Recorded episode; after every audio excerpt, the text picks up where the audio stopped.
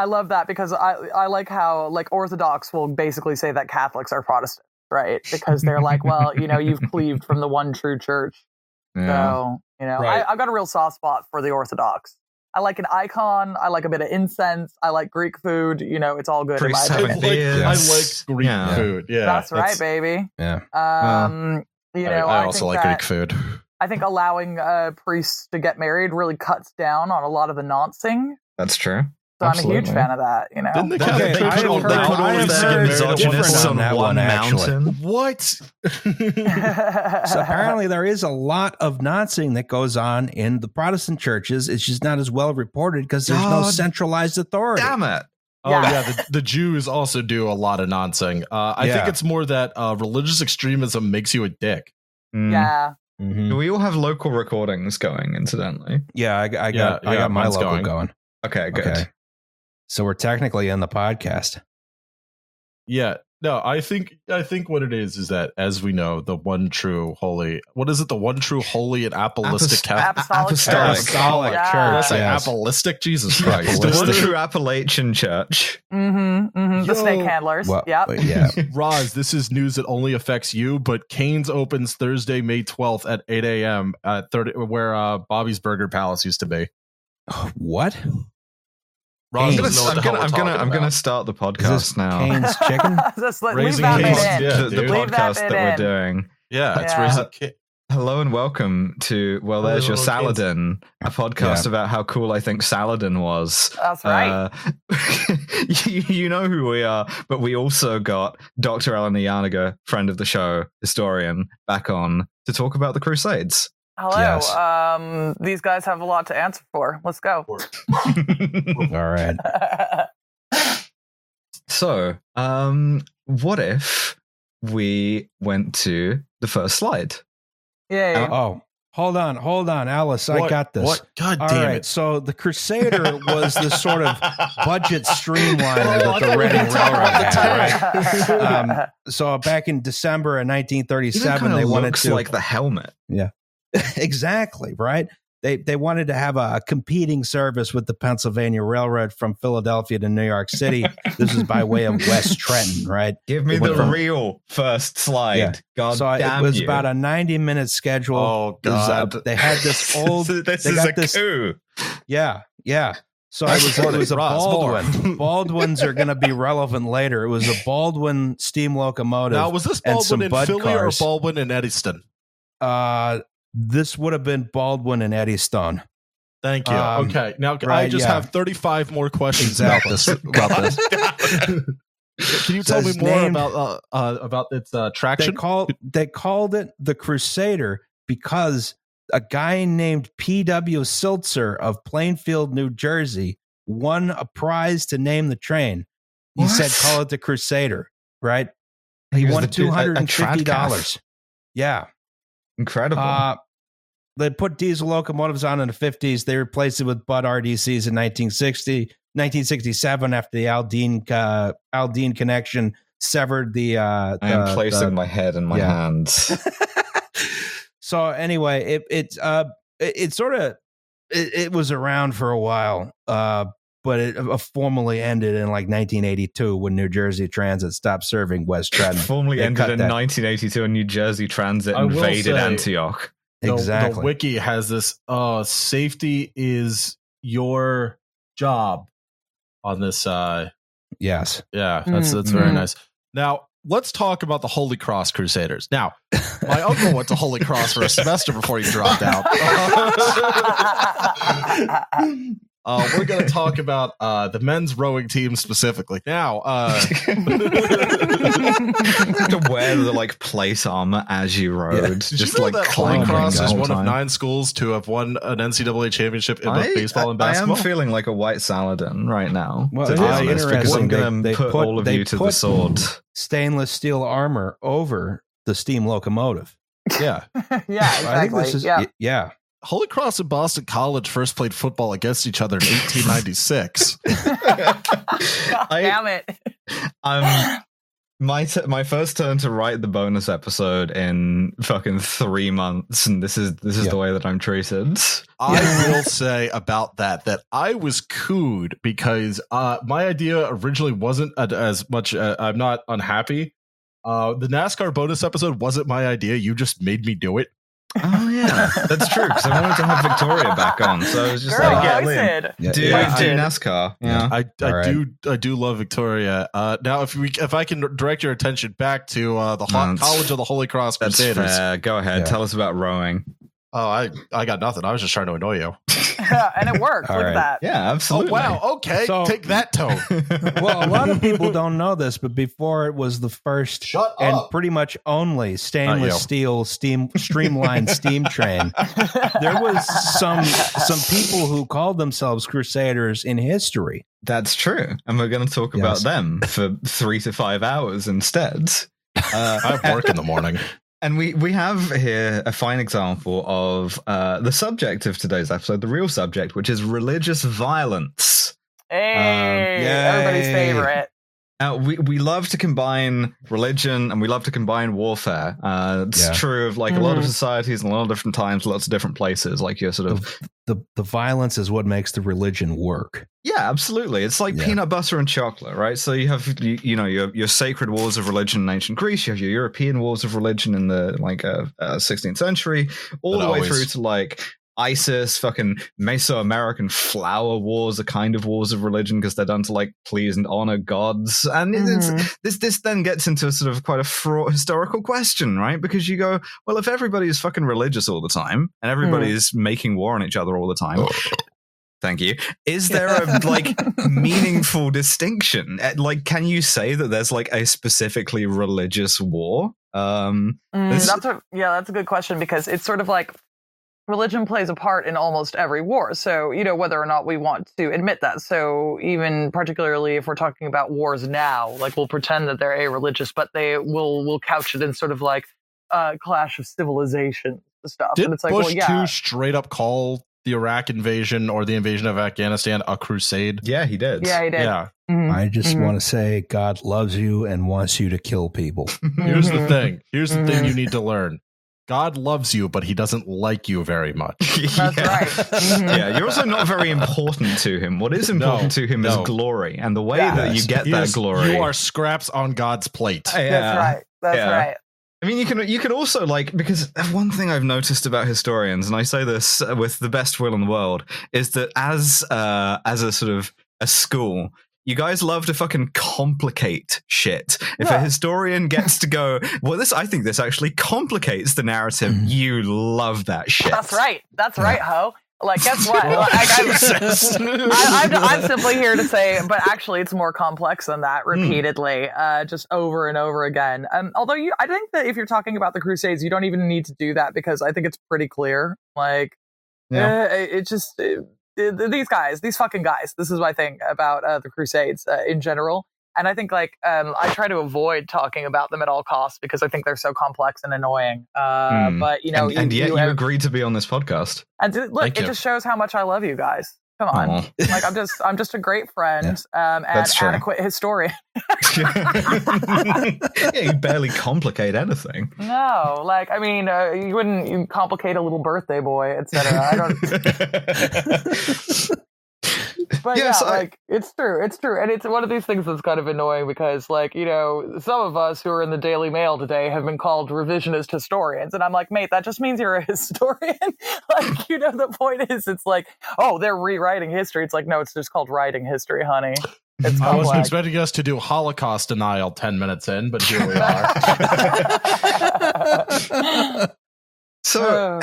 I mean, I, I think I think you're right. Like the Crusades are kind of remarkably unambiguous for what they are, especially as religious warfare, because there is a religious authority involved that tells Mhm. people what to do.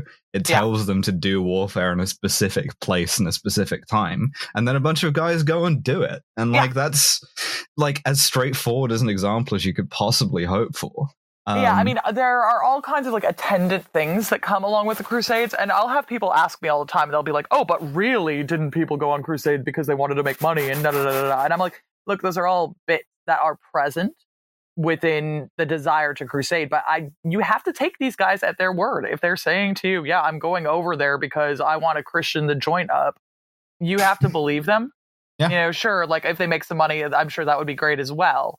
But they're when there. people show you who they are, believe them the first time, right? Exactly. Like, I don't know what I don't know what else you want to call the Pope sending people over there and Yeah, like it's yelling religious Deus warfare. Vult. Yeah. So, with that in mind, Yes. I figured I would just sort of relate a broad, very potted narrative of the first four-ish crusades because after that I got bored. Um, so, with that in mind, the year is 1095 AD, and as is from time to time the case in history, the world is confronted It's, with it's, it's CE. It's it's the common era. CE. Excuse me. Uh, Uh, no, it's it's it's uh, No, it's not. Anno these Domini. these guys it's thought it was fucking Anno Domini. the year, all right? The year of yeah. our Lord. Mhm. Ten. that's- That's Nine- crazy. How, how, guess what? Guess what? I'm alive and they're not. So Yeah. but as as is sometimes the case in history, the world, the Christian world, is confronted with next slide, please, a really annoying Turkish guy. Oh. Yeah. So oh, Joe Kasabian, Hey. where you at? Alice is here trying to foment more pod beefs. Listen, they're easy jokes, and I like to make them because they're easy. So Here I am. Here you are. War to the Turks. Absolutely. Yeah. So, so after the emergence of Islam and the death of Muhammad, the various uh, successor states, the various caliphates, uh, they had fought the Byzantine Empire, who are like the Eastern. Well, Eastern they Rome. consider themselves Eastern Rome. They consider Yeah. themselves the Roman Empire's like Yeah, it heirs. is just the Roman Empire. Yeah, yeah, they never call themselves Byzantium. We call them Yeah. that. I like to call them Eastern Yeah. Rome just because I'm a dick about it. Yeah. and I mean, the, the Byzantines had been fighting the Persians already, and they just kind of like continued that anyway, but now with an extra little religious frisson Mm. of uh, maybe you should become Muslim. Um, now, the, the fortunes of these various caliphates are sort of beyond the scope of this paper, right? But suffice it to say that they, they, they rise, they fall, they uh, take a lot of slaves, they make those slaves convert to Islam, they Mhm. convert a lot of people on their borderlands to Islam without making them slaves. And in doing so, Islam spreads very, very widely across uh, Africa, Central Asia, uh, including into the steppes of what is now Kazakhstan. Uh, which is Mm. populated by guys who would, I- I guess, would ethnically be called Turks. yeah, they're Uh, Turkic. yeah. yeah. Th- th- this will get confusing because there are like 500 different groups here who are all Turks. Also, the Christians call everybody a Turk, even if they're not a Turk. Um, Turk-esque. Yeah, yeah, yeah exactly. Um, Turkish. Turkish, yes.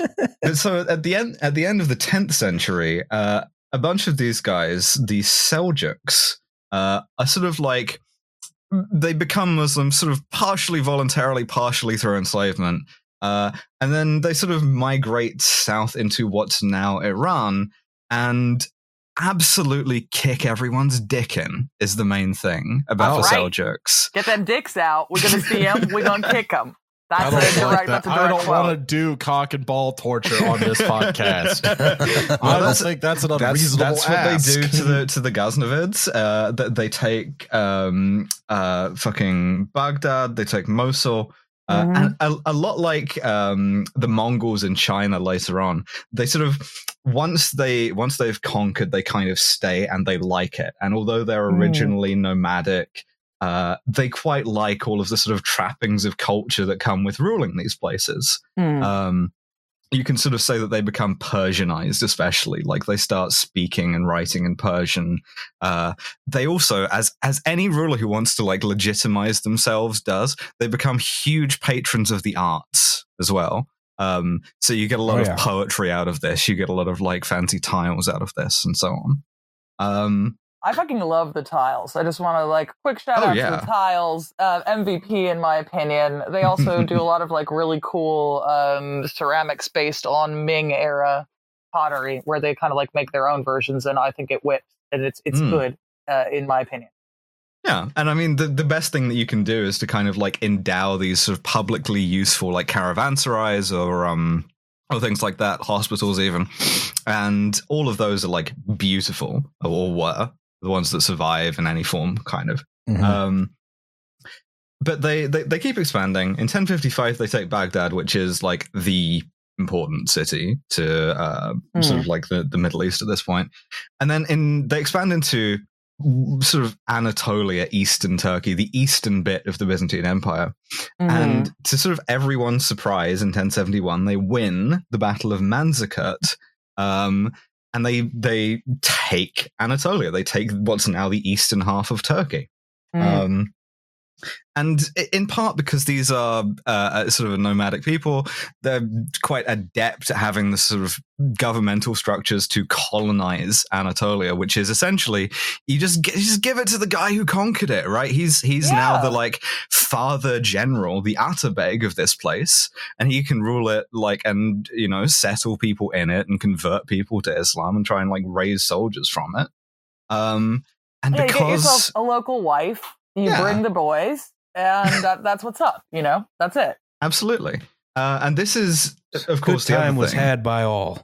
Yeah. Mhm. And because we know that the Byzantines like to think of themselves as Rome, um, so too now do the Seljuks. Like the bit of Anatolia that they occupy, they just call the Sultanate of Rome, of Rum, but same difference. Mhm. Um, and you know they're thriving. It's a good time. And if we get the next slide, please. So is this where this this is where like the narrative of the the next Rome gets complicated, right?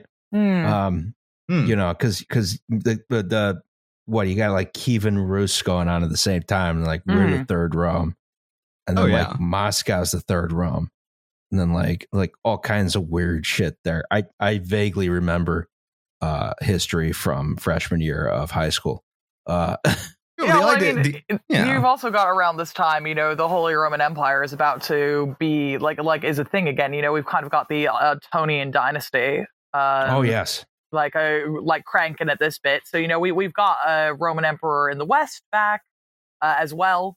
Um, and it, it's interesting to me that uh, it- you know one of the things that we don't do is take the Holy Roman Empire seriously when actually we should, just because uh, everyone knows one Voltaire quote and are incredibly boring. Um, Hmm. But you know, you've got a lot of Well, It's the damn. Holy Roman, they're an empire. Uh, like shut the fuck up. Like, I swear to God, if I lasted hear that so one more long. They were like they were like ten years away from having railroads when it finally collapsed.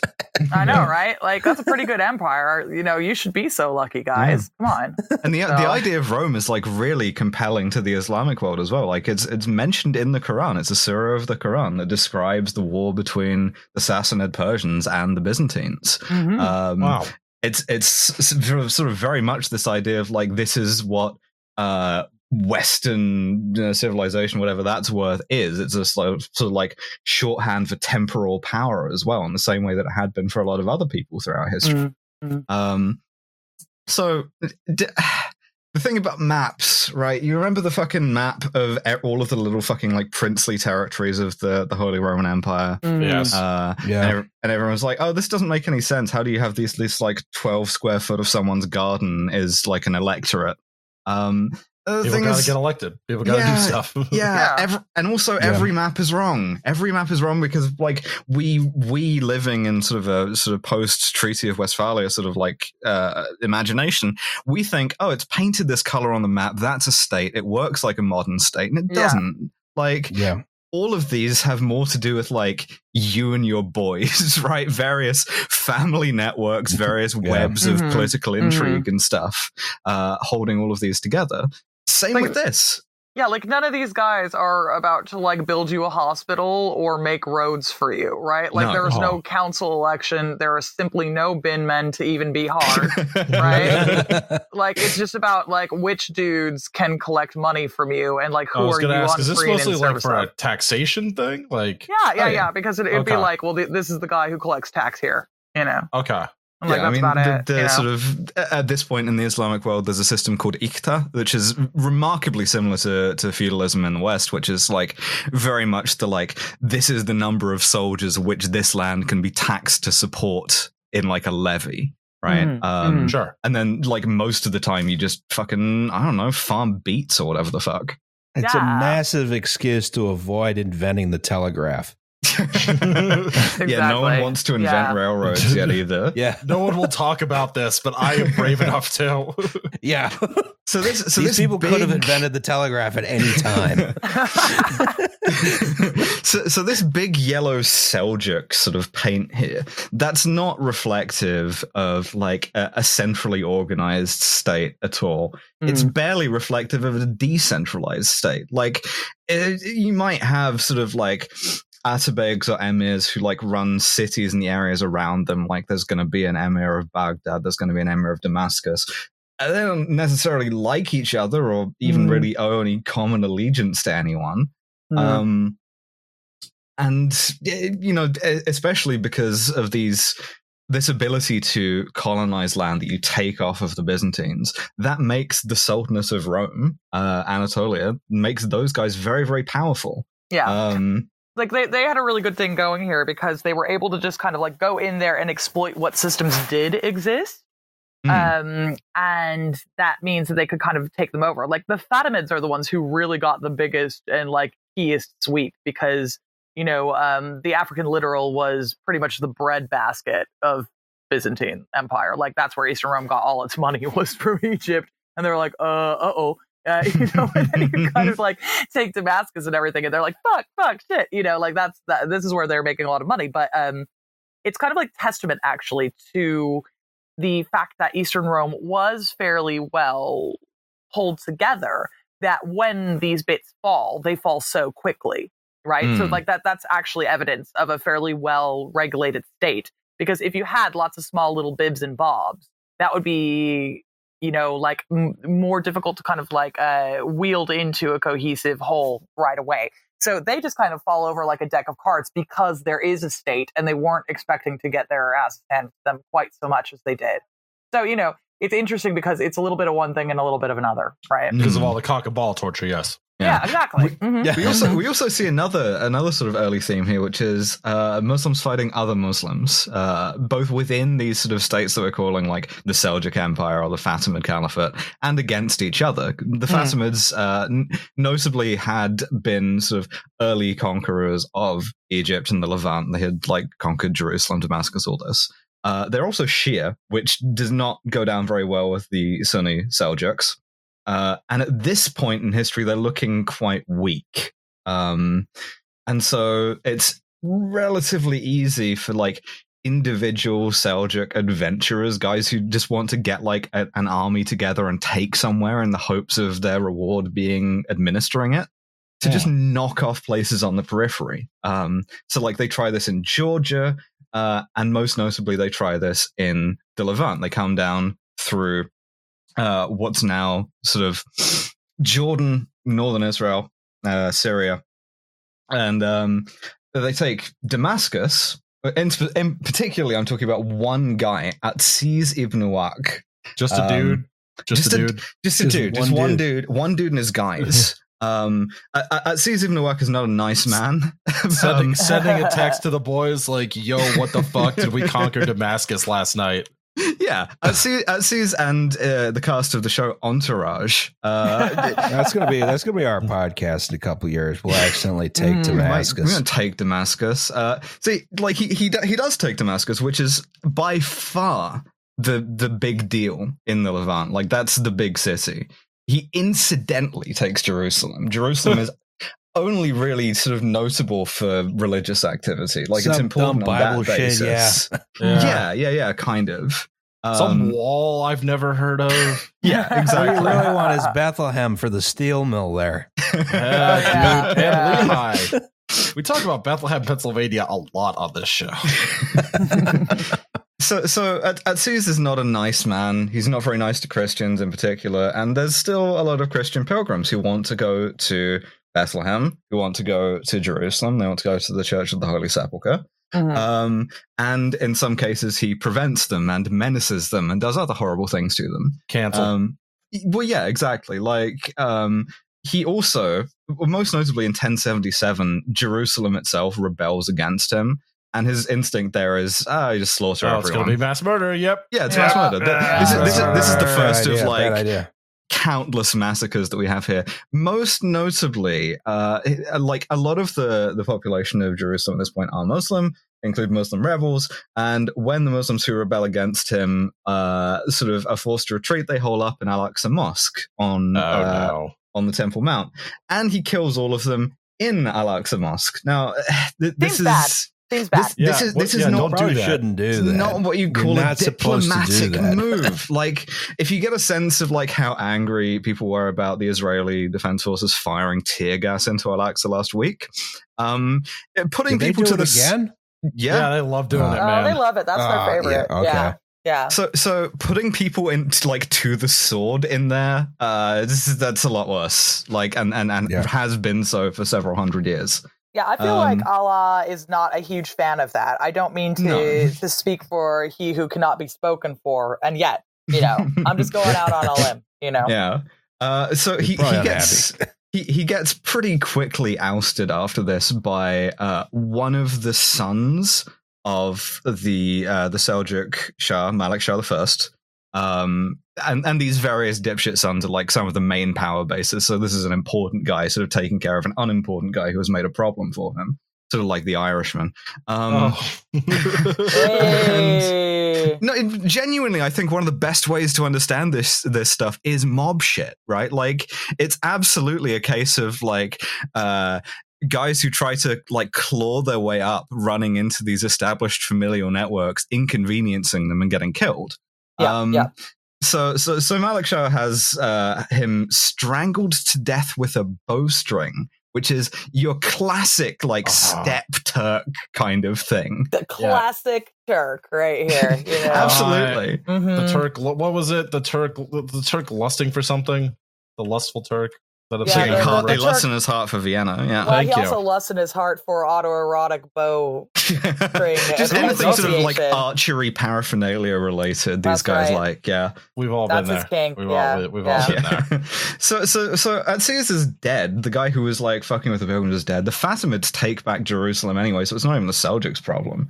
Um, doesn't matter. The damage has been done. Next slide, I please. feel like one thing you never want to hear on this podcast is the damage has been done. No. Yeah. mm. So, so, so the- the guy on the right, uh, who looks kind of annoyed, uh, really was. This is Alexios the First. He's the What? emperor Like- of Rome. Look at his incredible robe. Like absolute emperor Oh, shit. dude, Love that that. is- That, Love that that. is a good fit. That's a right good there, robe. Actually, yeah. yeah. Drip the alert, drip. The, drip exactly. Yeah, it's dripping. So, so he's he's not particularly uh, like happy that the the Byzantine Empire has lost a shitload of territory in the east. He's also not particularly happy that Christian pilgrims are getting uh, the waylaid. Yeah. Mm, mm. And th- this is a point like pre Great Schism. This is a point at which the Orthodox Church and the Catholic Church consider themselves to be very much brother Christians, Mhm. not in like uh, fun, happy, interdenominational, like let's hold hands sort of oh way. god, no, no. But it's there's there's a distinct sort of point in the relations between the two that we'll get to in the course of this episode, and this is before that. Yeah. Um, so so Alexios gets in touch. He sends embassies to guy on the left, Pope Urban II, um, oh boy. to the effect of. Uh, this is this is a bad situation for Christendom, which is Yeah. like a, a real thing. It definitely exists. I'm not making it up for the purposes of this letter. Uh, pl- please help. Um, and I'm just imagining there's like there's like two popes, and you've got you've got the the Inside the- of you the there are two erudite one, Yeah, one in Avignon urban and one in Rome. Rural. Yeah, And yeah. there's and there's a Matt Yglesias think piece about the urban rural divide. Yeah. yeah, I'm actually a, an urbanist. Um, Yeah. so oh, mistake. Yay. Uh, So- so- Hey, guess so- what? You're going to be excommunicated. so the Vatican is hearing about pilgrims getting waylaid and oppressed and stuff, and you know the idea kind of vaguely forms that maybe we could sort of do something about this. Um, also, Irvin sort of really starts making positive noises when he gets one of these embassies from Alexios, one of these letters. It's probably like his third, so the guy's really been bugging him I, about I it. like that you said starts making positive noises like he's some sort of trained seal. yeah, yeah, absolutely. yeah, kind of. absolutely. Yeah. um, but he gets this Just letter a at a place, guy. a place called Piacenza, uh, where Whoop, Urban whoop, whoop, whoop. where, where Urban the Seal Pope is on a, a, a he's he's literally he's on tour like a band. He's doing a See the Pope tour of Europe. Mm-hmm. Yeah. Um, With And the- SeaWorld. yeah, the first three really rows will get He keep- wet. Popes keep dying in the tank.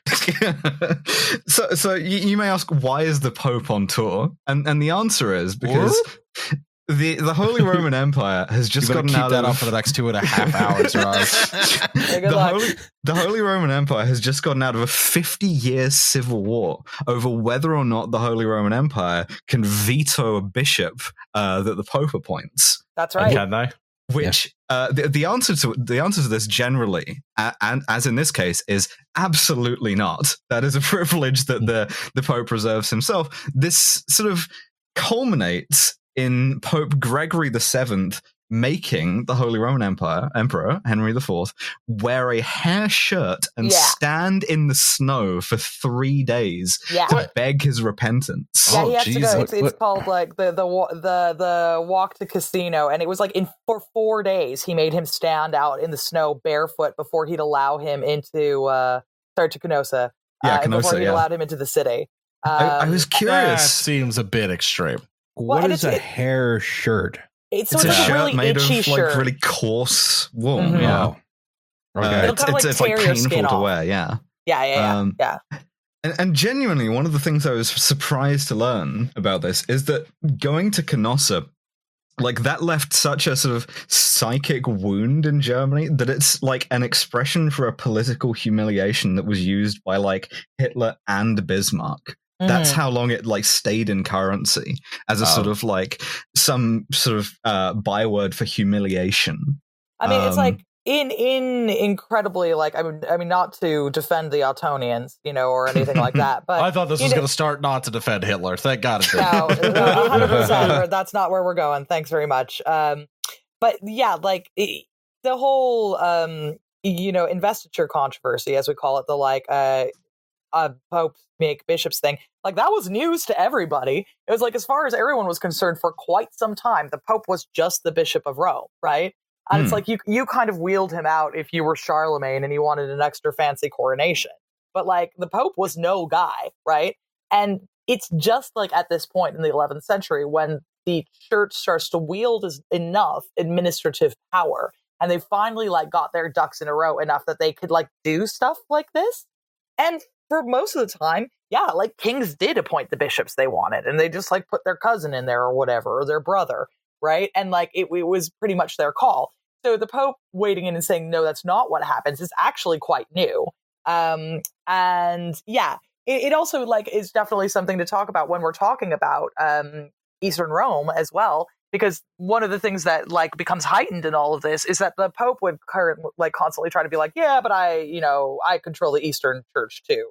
And like the various patriarchs would be like, homie, no, you know, and then so like it's you can see kind of like the disdain with which the Eastern Roman Empire reacts to the church.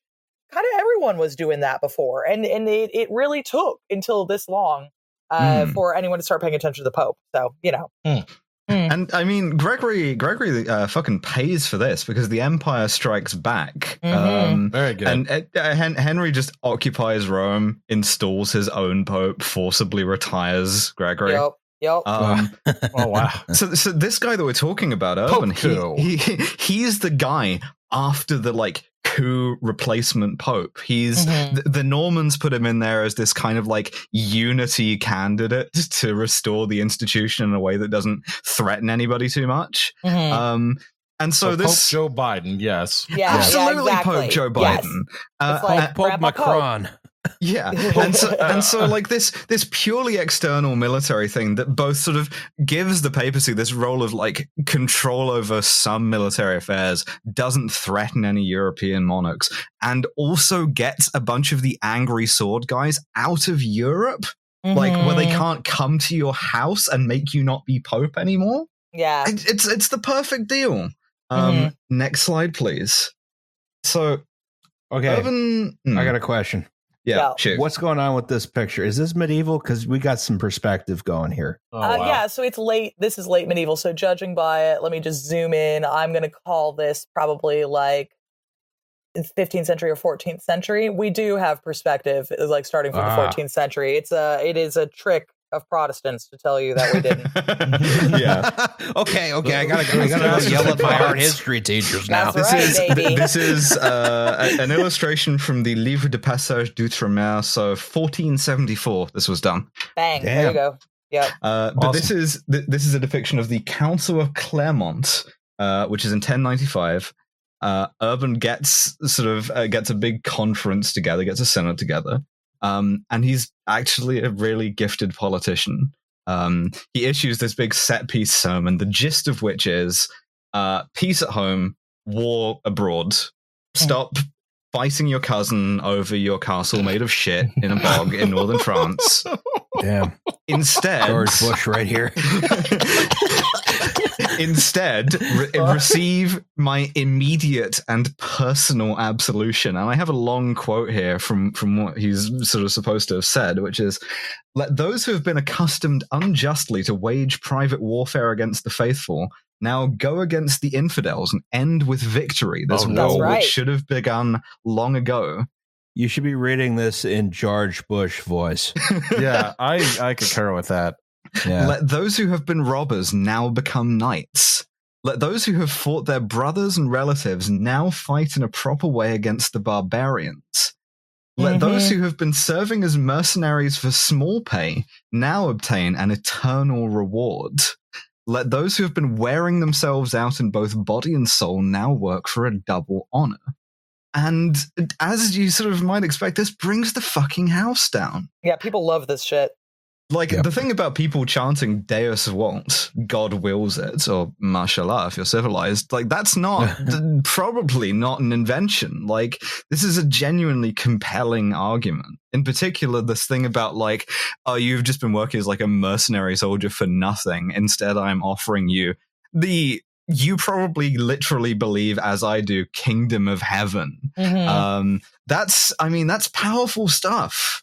Oh. Um, and this is also not really what's supposed to be happening here. Like Yeah. a sort of a, a church council is a pretty fucking sedate thing. Like maybe some monks get into a fist fight about whether or not Jesus is holy bread or not, but like it's it's not you're not really meant to go like invade the fucking Middle East right now. Oh, Yeah. that attitude, um, Yeah. Alice. Right, it's sort of which a a lot of people did hypothetical not get the option. mention message about, which is cute. What do you what do you what do you mean by that? That they didn't get the message? So a lot of people just fucking go for it. Um, and the ones who just go for it most most quickly are commoners. oh, we'll get to Uh, this okay. in the next yeah, slide. yeah, yeah, Oh, yeah, okay. yeah. Okay. They got nothing else to do. Yes. See, Yeah. this is this is a really, really dangerous idea to put into the collective mind of Europe in 1095 because Europe in 1095 is fucking miserable. Like what what Urban actually wants is a detachment of the sort of minority of people who are experienced in warfare and like nobles who would otherwise be staying home making trouble. He wants them. What he actually gets is like an accidental mass You mobilization. just got the lads. The lads are going out. They're gonna go. They're gonna go walk all the way to the Middle East, and then they're gonna Mhm. go fight some people. Well, because the thing is, we, we, we, we're talking about this as like an era of sort of like growing church power, but like the church's power doesn't extend that far downwards. And in particular, nobody can really stop you from just preaching shit for a long time. Um, and so weird guys triumph Yes. here. Your classical weird guy who has a name like Peter the Hermit or Walter Sans Avoir I'm Uh, the only guy in the town who receives mail. yeah, the, the guy, the guy who can stand on a soapbox and sort of indifferently knows how to read, um, is able to get up there and say, "The Pope has told us that uh, to retake Jerusalem is a holy duty for everyone. It will solve Mhm. all of your problems, even if you die in the attempt. You will be guaranteed heaven." Um, and That's a pretty won't. good deal, you yeah, know. Yeah, that Yeah. sounds about right to me. I assume, especially if you're uh, subsistence farming shit. Yeah, absolutely. You don't have to worry about fucking beats anymore. You just sew this cross on your clothes, um, and you you follow me in this sort of like loose procession of you know, tens of thousands of people, maybe, which is a huge heard- number. I heard medieval peasants had more free time than we do now. yeah, and they had a life expectancy of 38. So Yeah, and they spend it doing this, the sort of like 1095 freedom convoy. I I was will like, say I this shit one more time. Because all of these guys, they don't know what they're fucking doing. They just have a vague idea of what the problems are and an even vaguer idea of how to solve them. They're pretty Yeah. certain that like half the reason all this shit is happening is like Jewish witchcraft. And so Right. So you so you're just gonna to not to go behind too to behind the behind the product too much, but that's actually what we do. Uh, every so often, Alice and Roz send me a, a mean Twitter DM that says "Hey Jew boy," and, and then I have to record a podcast. and they chant "The Jews are our misfortune" as I desperately try to explain Therac twenty five or whatever. I just I just want to say that probably if I were a medieval peasant at this time, I would have definitely done this. I would have been like, yeah, I'm gonna go walk Yeah, me too. What else do you do, dude? way. It's either I farm I farm shit beats, you Yeah. know, and I'm in nine feet of my own waste, and my life expectancy is 38. Or So, I like, walk. Uh, 38, something- that's generous.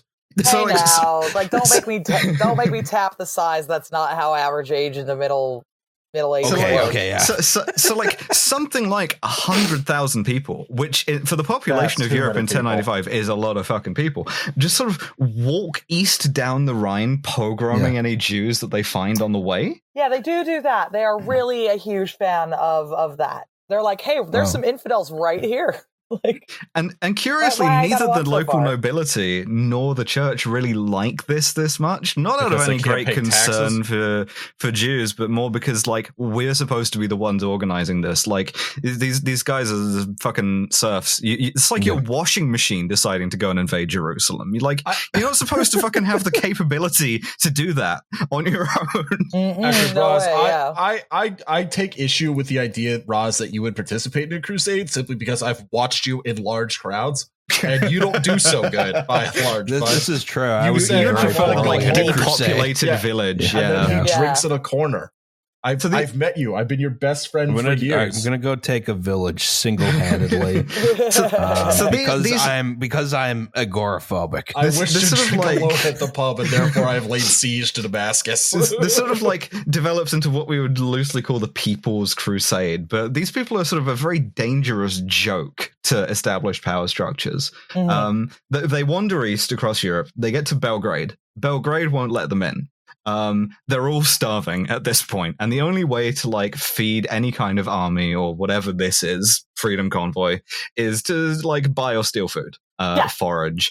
And so they try and steal food from uh, f- from a, a market in the next town over in Hungary called Zemun. Uh, the guards of Zemun not only beat their asses, they take their armor off them and then they hang the armor from the city walls in a kind of like, I, I don't know how much clearer a message of like, you should not be doing this. You should go Yeah. home now kind Yeah. of message. I think it's Um, funny. They're like, okay, we're not gonna kill you. We're gonna disarm you though, because you Yeah. are idiots. we are gonna we're gonna like You're- really embarrass you. yes. Like, you're gonna but we're not you gonna were kill dead. you. You don't need. You don't need to die. You just need to stop doing this. Unfortunately, this this this does not stop, work. now- This is stop emailing my wife written out in uh, confiscated armor. this is this is not this is not a good move because what then happens is that the crusaders the, the people's crusade this mob they get into a fight that literally starts over a pair of shoes um and this this this results in a battle where they kill 4000 people in Zemun and then run east belgrade's like guards pursuing them Yeah. Maybe they Yeah. should have killed some of them. yeah. just a couple. Just But just then to prove a running, point. running to Being- Belgrade with Flintstones music in the back. Oh no, Scooby Doo music in the being, background. being pursued by a bunch of like Serb cops. They arrive on the border of the Byzantine Empire. They were just frightened by the fact that they could use fork baby. So, you know. yeah, and and the Byzantine Empire is like, what the fuck are we gonna do with a hundred thousand angry dipshits? So Alexios, he, he lets them in. He has them escorted to the Bosphorus, which divides Europe from Asia. And he says to them, do not cross the Bosphorus. Do not try and fight anybody. Just just wait there. Just wait for the like real army that has knights in it, please. Mhm. Now, th- there's some ambiguity here, right? Because given how dangerous these guys are, it's possible that he doesn't try to stop them that hard. It is possible that he's Yeah. like, no, don't try and cross the Bosphorus. that would be terrible. Don't Oh, try and do that. Oh, yeah, I guess what happens? They cross the fucking Bosphorus. Um, no. uh, th- That's the th- thing we told them not to do. Oh, wait a minute. They um they take I I think it's Nicaea, um, which is the nearest Seljuk capital, and the Se- uh, the Seljuks immediately just encircle and besiege them. Um, the Se- the Seljuks do not understand what is going on at all. They think they're like Byzantine mercenaries or something. They don't get what the deal is with these guys. They don't make any sense. None of them Um, got in the mail yet. yeah. And so Or have they invented the telegraph. Yeah, they should have been. Yeah, they've been able to telegraph them. Uh, army of idiots coming! Stop! Uh, it's not just my take their fault. armor. Stop. Stop. So, so when, Please when, just send when- them home. when, when when the siege ends, uh, the the ones who fight or the ones who, when they're captured, refuse to convert to Islam, they just get hacked to pieces. Uh, Yeah. you, you probably about- kill like sixty thousand people in one battle, and I use the term battle very loosely. That's a lot of people. It's Oops. just it's a stupid, stupid, stupid story from start to finish, and that's the People's Crusade. Next slide, please. I mean, truly, truly, some stupid shit. I, I just want to. Absolutely. I just want to make it, it incredibly clear that some people are dumb as fuck, uh, and uh, if it wasn't for all the murder, it would be funny. But there it is. Yeah. so, I, meanwhile, I mean, back then, you know, you murdered so many people on a daily basis. It's still kind of funny.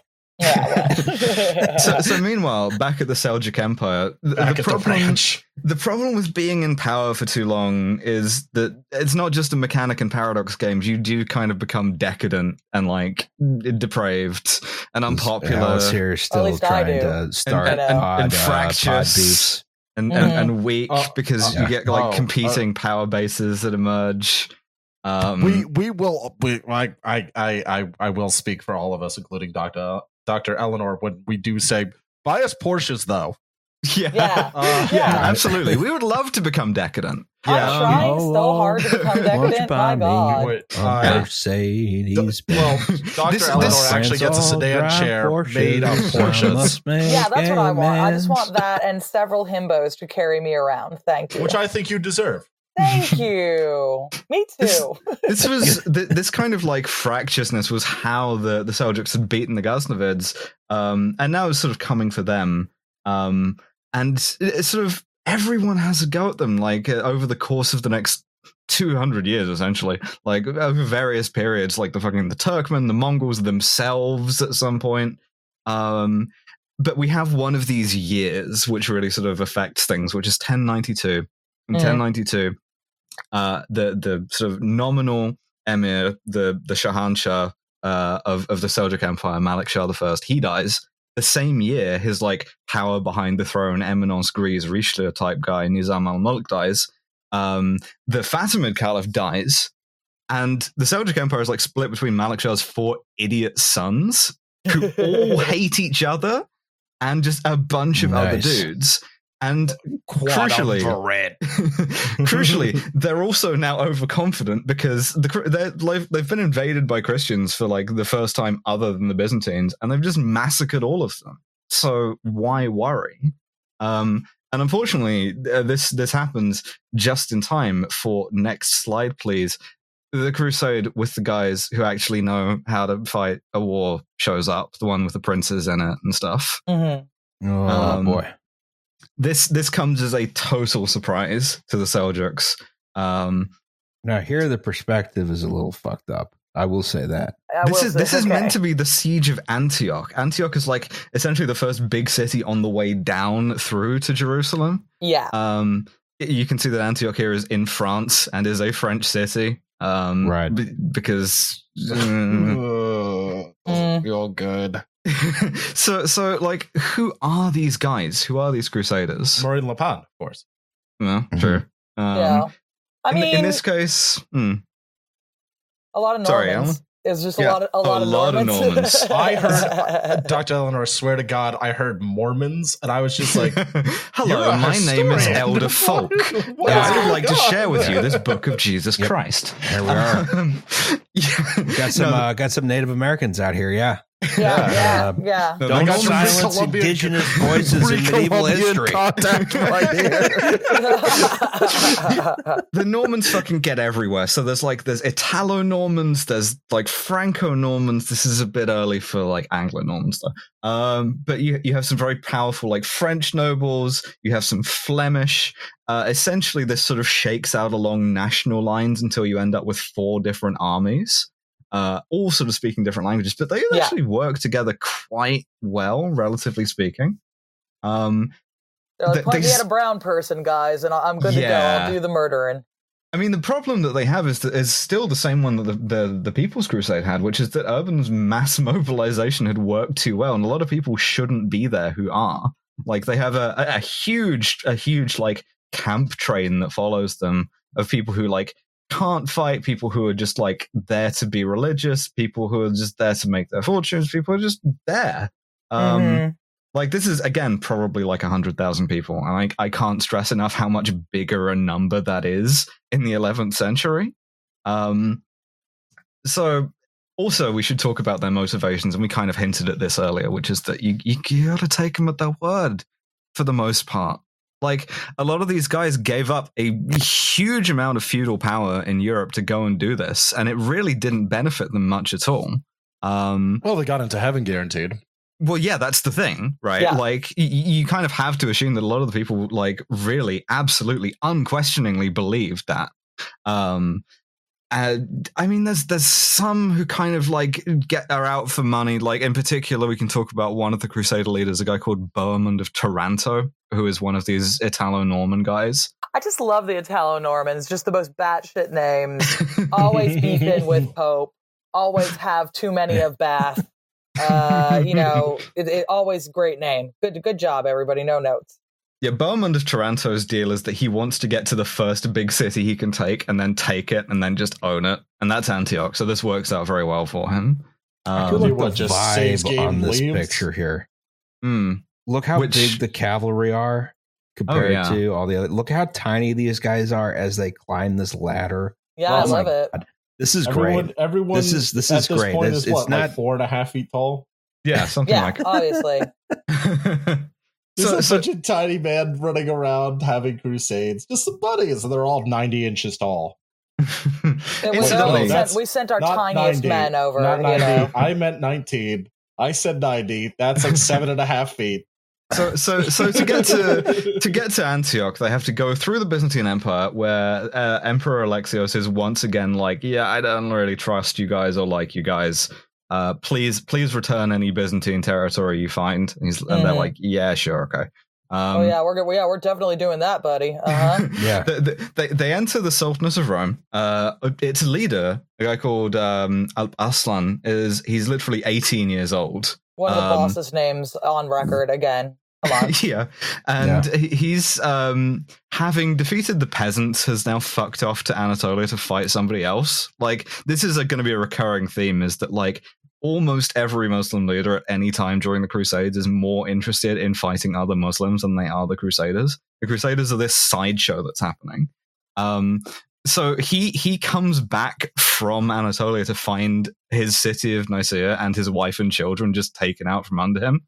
Um, and sort of Oh, tough way to come back to work.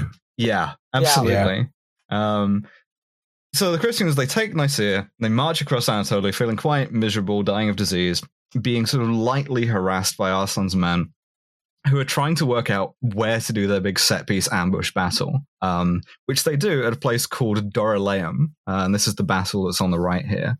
Um, and this is the sort of most militarily interesting bit of the whole Crusades for me because this is the real fucking culture clash shit. You have a bunch of Turkic horse archers doing hit and run attacks. Uh, they they sort of herd the Crusaders into a big circle with the like armored knights on the outside, um, and so they're just getting like peppered with arrows. Um, and like the, the sort of like heavily armored man at arms thing is also foreign to the Turks. They don't really get what's going on here. Mm-hmm, mm-hmm. Um, and so you get this sort of inconclusive um, seven hour long engagement where these guys are just like riding horses around the outside trying to kill guys in armor with like lucky shots. Uh, some of them get like provoked to break formation and get slaughtered. Some of them like bleed to death. Some of them die of heat stroke, probably. Um, You know. but yeah, the, the, the usual, and it, it's it's just two sort of ideas of warfare which just kind of bounce off of each other because no one really has worked out how either of the other ones work. Um, So we did some ironclad shit. yeah, very Yeah. much so. Yeah. Yeah, Um, they, they could have uh, they could have invented the telegraph and got this thing done pretty quick. Um, it's not Well, difficult, no, guys. I think what what the uh, what the Crusaders should have had was gunboats, lots of them. with Ah, see, there you go. Yeah, Yeah. if only they had been smart enough to invent the gunboat. This What- whole what- thing would have been more interesting as a naval engagement. That's I agree. Yeah, what, what ultimately happens is a second Crusader army uh, like shows up, attacks the Turks from the back, and suddenly things are very different because they're they're fine with like riding around in a circle. They're not fine with you know the guys in the big armor burning their camp and having to fight them with swords. That's not like what Yeah. they signed up for. Uh, and so they, they they cut their losses and run, and the Crusaders win ish. Um, yeah. They they go on to to Antioch, right? Uh, and Antioch has these Byzantine walls. It has uh, a, a citadel on a big cliff. It's a pain in the fucking dick to besiege. Um, it's Especially only ever been, you've been having your dick kicked. You know. yeah, absolutely. Yeah. yeah, I you've been you've been you've been walking for eighteen hundred or however many miles. They've been doing cock and ball torture to you the entire Yeah. time. Mhm, You just mhm. want to lay down, have a nap, and die at thirty eight, which apparently is wrong. so, so I mean, the, Antioch's only ever fallen to siege by treachery before. You get a guy on the inside, you pay him off to open a gate for you, and then that's how you make your entrance. Mhm, Um, mhm. So, so they besiege Antioch, and like uh, no guy is forthcoming, and people start dying of starvation. Uh, to which the Crusader response is, "You know why this is happening? Because we've got too many fucking women." Yeah. Um, Yeah. how many how many women are with them? A lot. Like, are, yeah, Yeah. a surprising are we number. doing?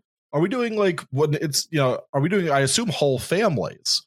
Oh, are yeah. coming yeah, on this yeah, thing. like it's it's really interesting uh, because uh, like the Crusades, you even have more of it than you ordinarily would uh, do because women also feel called by the whole Deus vult thing, right?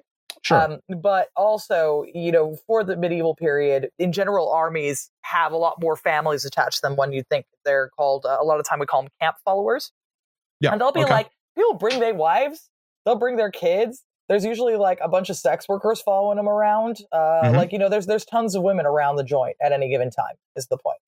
Yeah, which all of all of the like weirder Christian guys with them are like, this is the reason why we're dying of starvation. Mm-hmm, Uh, It's because of like you know this is it's a very very direct relationship with sin, and this is something that recurs a lot with these guys. It's like if we are losing, it is a direct punishment for our earthly failings, such as tolerating women. So they ban women from the camp, um, uh, and and things So look a bit. That's, just that's go better than what I thought they were gonna do. yeah, I do they actually- just like go home or what happens? I, I assume that this is in practice more like a you have to go camp further away from me, so I don't have to see the I came came titties. Yeah. Um, Okay. But like, it, it, Yeah. it's starting to look a bit dubious, and people start deserting. Uh, most notably, uh, one of the one of the leaders, one of the Flemish ones, a guy called Stephen of Blois. He manages to desert twice, which is very funny. He he deserts, gets to the sea, thinks, "Oh shit, maybe I should go back." Goes back and then deserts again. Mm. Um, Understandable. yeah. Yeah. I, I would Wasn't not want to be on plot this to, trip uh, either. but that was eventually, the plot to Robin Hood Men in Tights, right? Yeah. hey, that's another movie you've seen. We're up to twelve, dude. well It- it- done.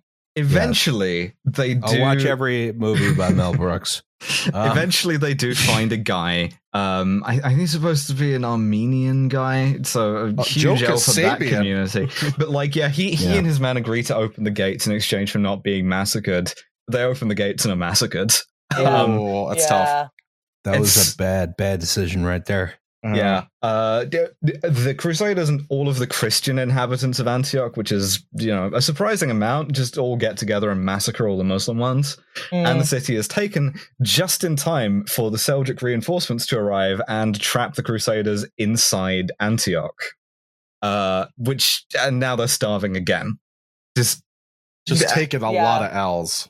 Yeah, well, I mean, this is the thing, right? Now they're sort of locked inside the impregnable panic room, um, Yeah. with no with no supply routes. Um, at this point, before I go into what happened during this this second siege of Antioch, Have they not found the holy hand grenade?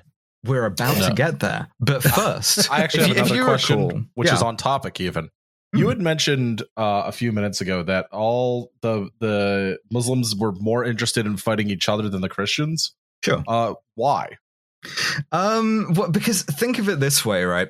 It's a lot like the the Crusades are a lot like if aliens invaded season two of Game of Thrones.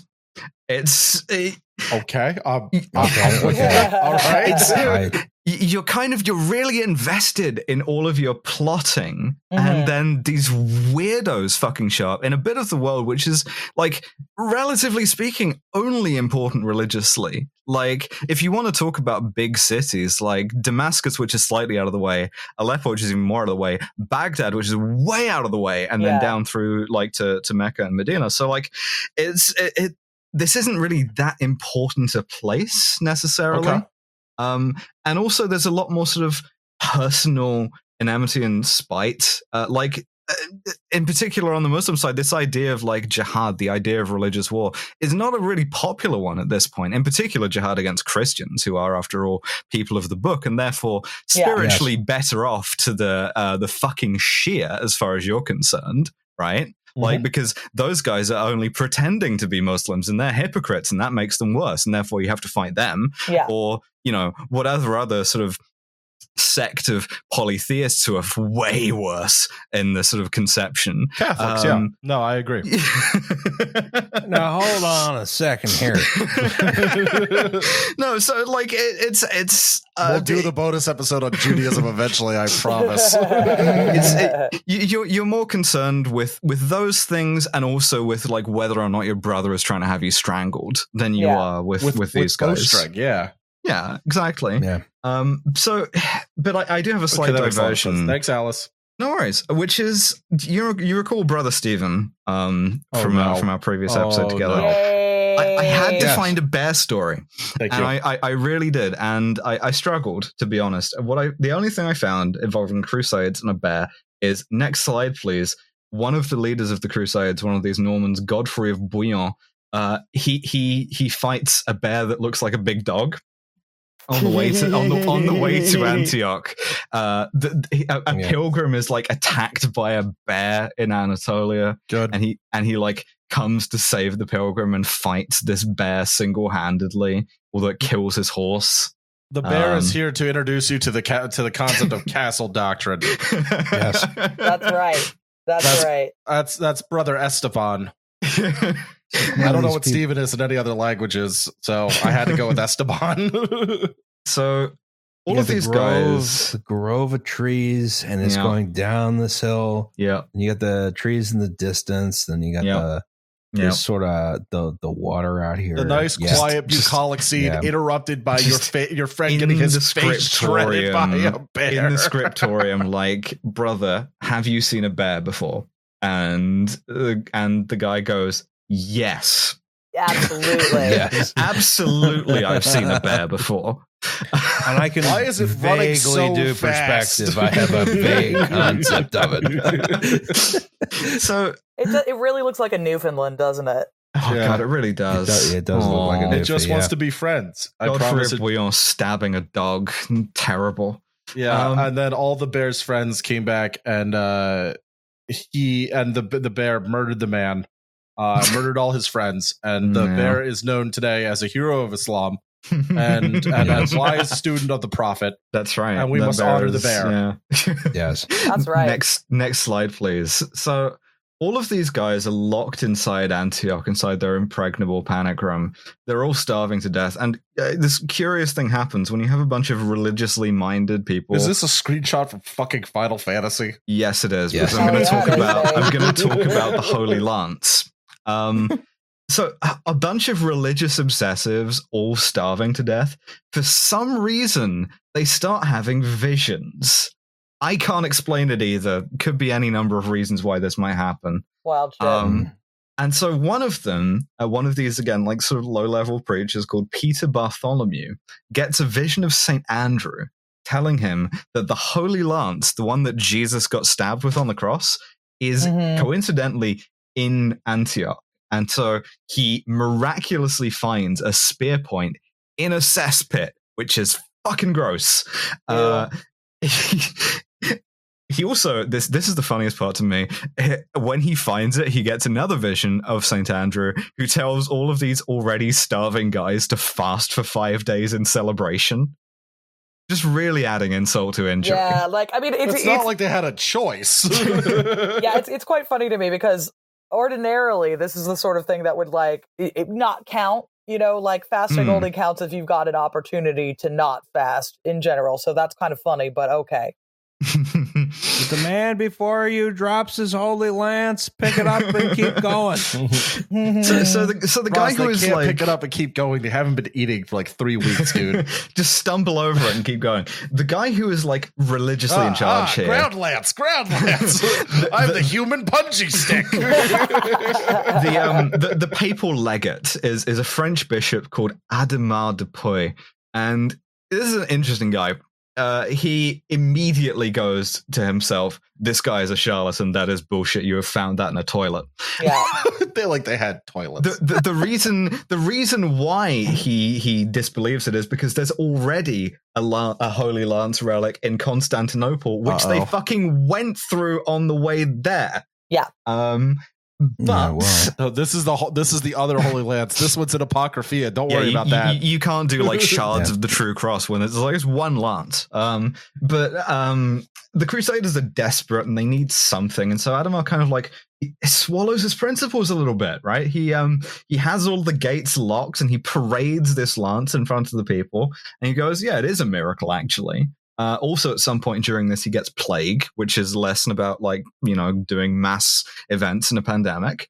Yeah. Um, and so when the when the Seljuks get there, he leads all of these starving, delusional, plague-ridden weirdos out into battle against the Seljuks, who again mostly don't want to fucking be there. There's like five or six different emirs who are all there, sort of broadly against their will.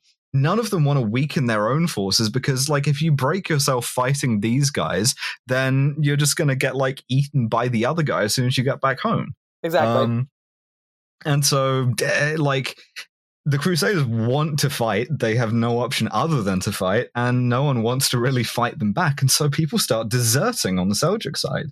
Um, it like eventually this peels off into the like the the emir of Damascus, who is by far the sort of biggest component, just going home, and the whole army falls apart. Meanwhile, the Crusaders are like hallucinating the presence of saints amongst them. They're like We've all been there. We've all been there. We've all hacking gone, people yeah. apart. We've all gone off our meds for a little too long. Yeah, it just happens. What are you going to do? yeah. and so and I- they win. They I fucking win. I believed I was Jesus for like three and a half hours uh, during a mental break, and I sort of had to talk myself out of it on the way to the hospital. Yeah, and now imagine, imagine if you had a, a bunch of God's representatives on Earth telling you you were right. Oh Uh, no, I can't, I can't handle that sort of power, You- Alice. Yeah, no, absolutely. So, like, they fucking, they fucking win the Battle of Antioch. Um, Bohemond of Taranto gets his reward, which is to establish the Principality of Antioch. Adamar fucking dies of plague. well Um, owned. Pe- Peter Bartholomew uh, is forced to undergo an ordeal of fire to establish the veracity of the Holy Lance, which is essentially like put your hands in this pit of hot coals, and if the the Holy Lance is like you know really a relic and you're telling the truth, you will not be burned. And he was burned to death. That's Um, pretty funny. which sort of fucking settles that one as far as I'm concerned. Yeah. Um, incidentally, the guy who arranged that little trial is a guy called Arnulf of Chocques. Come on, um, Arnold. All right. Arnulf, Arnulf of Chocques, given the nickname Malecorne, meaning bad haircut. Um, n- notoriously sexually licentious with Muslim women, uh, and repeated subject of rude marching songs by the knights, which I find very funny. Um, please, do we do any of those survive? Some God, of them, no. please. No, No, damn sorry. it. Oh, damn. Just, ima- just imagine a song about a guy with a bad haircut who fucks too much. It's That's like- yeah. Yeah, well, soldiers you know, never, that's kind of soldiers never to be. change. so the good times roll on to next slide, please. Yes. Jerusalem, the most important city in the world, but only for these guys. faded in ancient times walked upon England's mountain screen. So, so, So, on and as, so forth. as, as, a as we a haunting performance. as, as we saw earlier, Jerusalem has now been taken back by the Fatimids, who are even less prepared for the Crusaders' whole deal.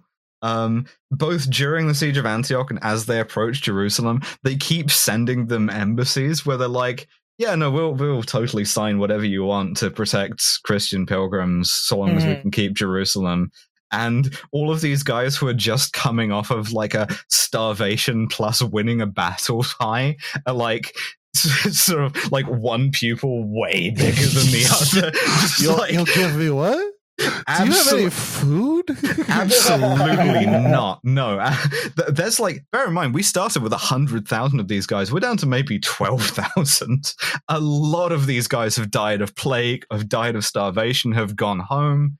Um, the few, the proud, these idiots. yeah, and, and beca- because the telegraph hasn't been invented yet, the first thing you do when there's the, like even the slightest possibility that you might have to fight a battle is you send the fastest messenger you have to be like, get back here with the largest set of reinforcements you possibly can. The Fatimids have done this, which means that the Crusaders are like very much on the clock, right?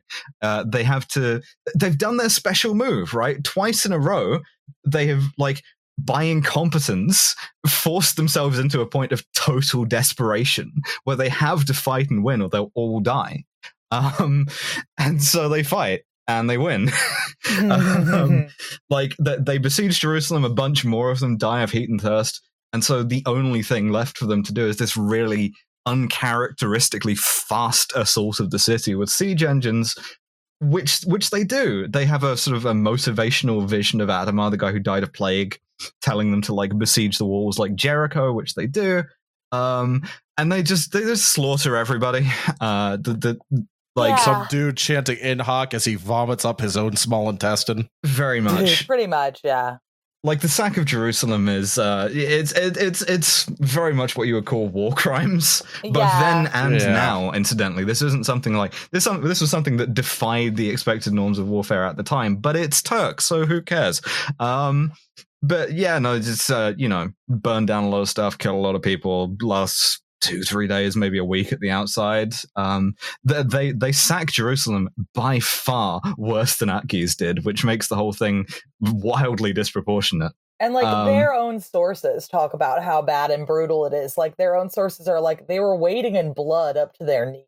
Mm. And like that's probably an exaggeration, but even like that even like Christian sources are like, I don't know, guys, seems a bit far out. Like So, So I even- assume we're talking mur- like obviously murders of civilians. mhm. I assume yeah. mass enslavement, all Oh, sorts of hideous stuff. Okay. Yeah, yeah, yeah. Like, like it- to the point where the guys who encouraged it were like, "Jesus, what the fuck?" Like, you know. So the, the uh, guy It actually says who that you in the see- beautiful illuminated manuscript. Yeah, exactly. you can The- see in the the- Met cloisters.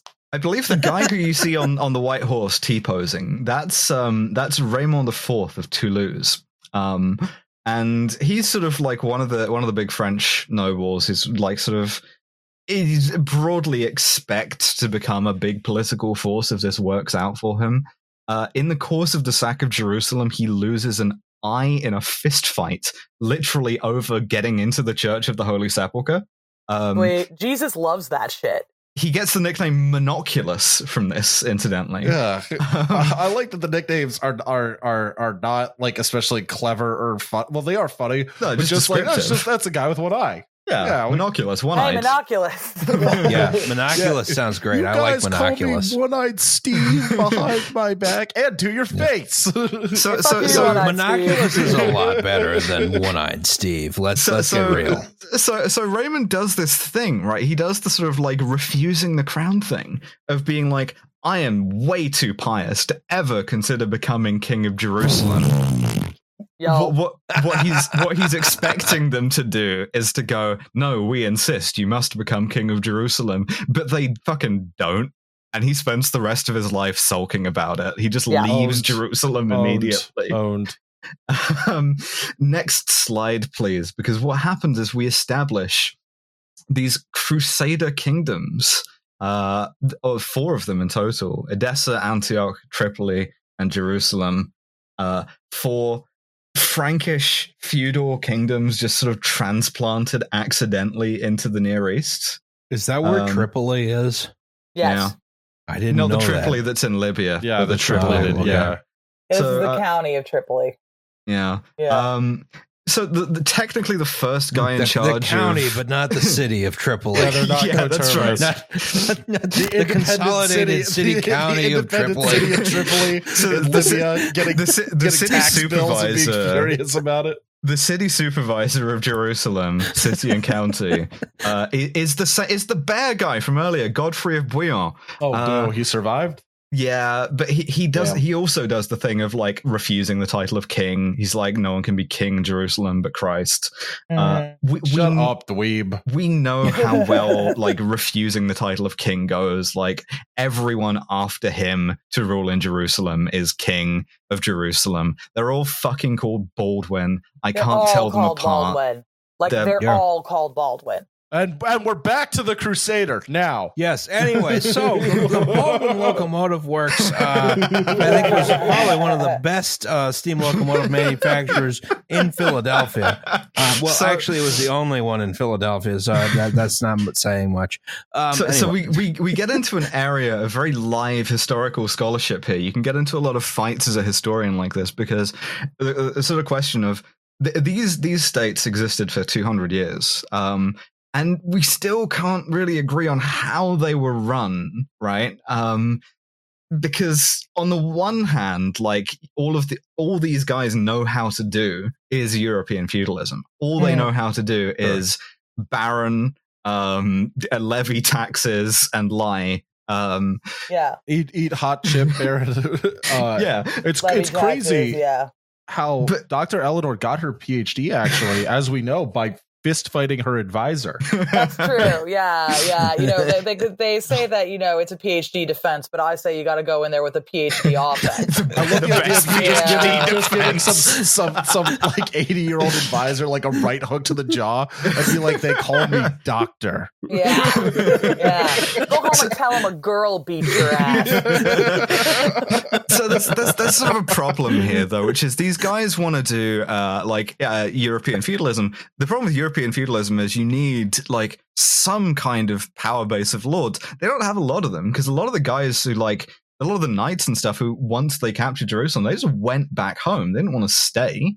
Mm. Um, Do they have to import lords? they're, they're constantly trying to import lords. How yeah, do they? like do they, we know oh how they God, try to? Oh, what they really go through to just get laid. Oh, yeah, yeah. Thank you. Yeah, because these these places like th- th- they end up with these kind of like green zones almost of like you know Jerusalem or Acre or Antioch, which is some hundreds or thousands of Europeans who don't really take that much interest in the local population so long as they pay their tax it's like uh, Sure. they don't they don't really want to do Yeah. colonialism in the sense of like you maximize the resources you can extract and send back to the mother country they're not They really sending them ye anywhere Oldie Burger King down there. I was gonna. You beat me to the joke. You only Burger King, you, you only Green Zone Burger King. I mean, what, what- what they want to do is uh, plot against each other, especially through for by and against their women. Oh, dudes Um, love to plot.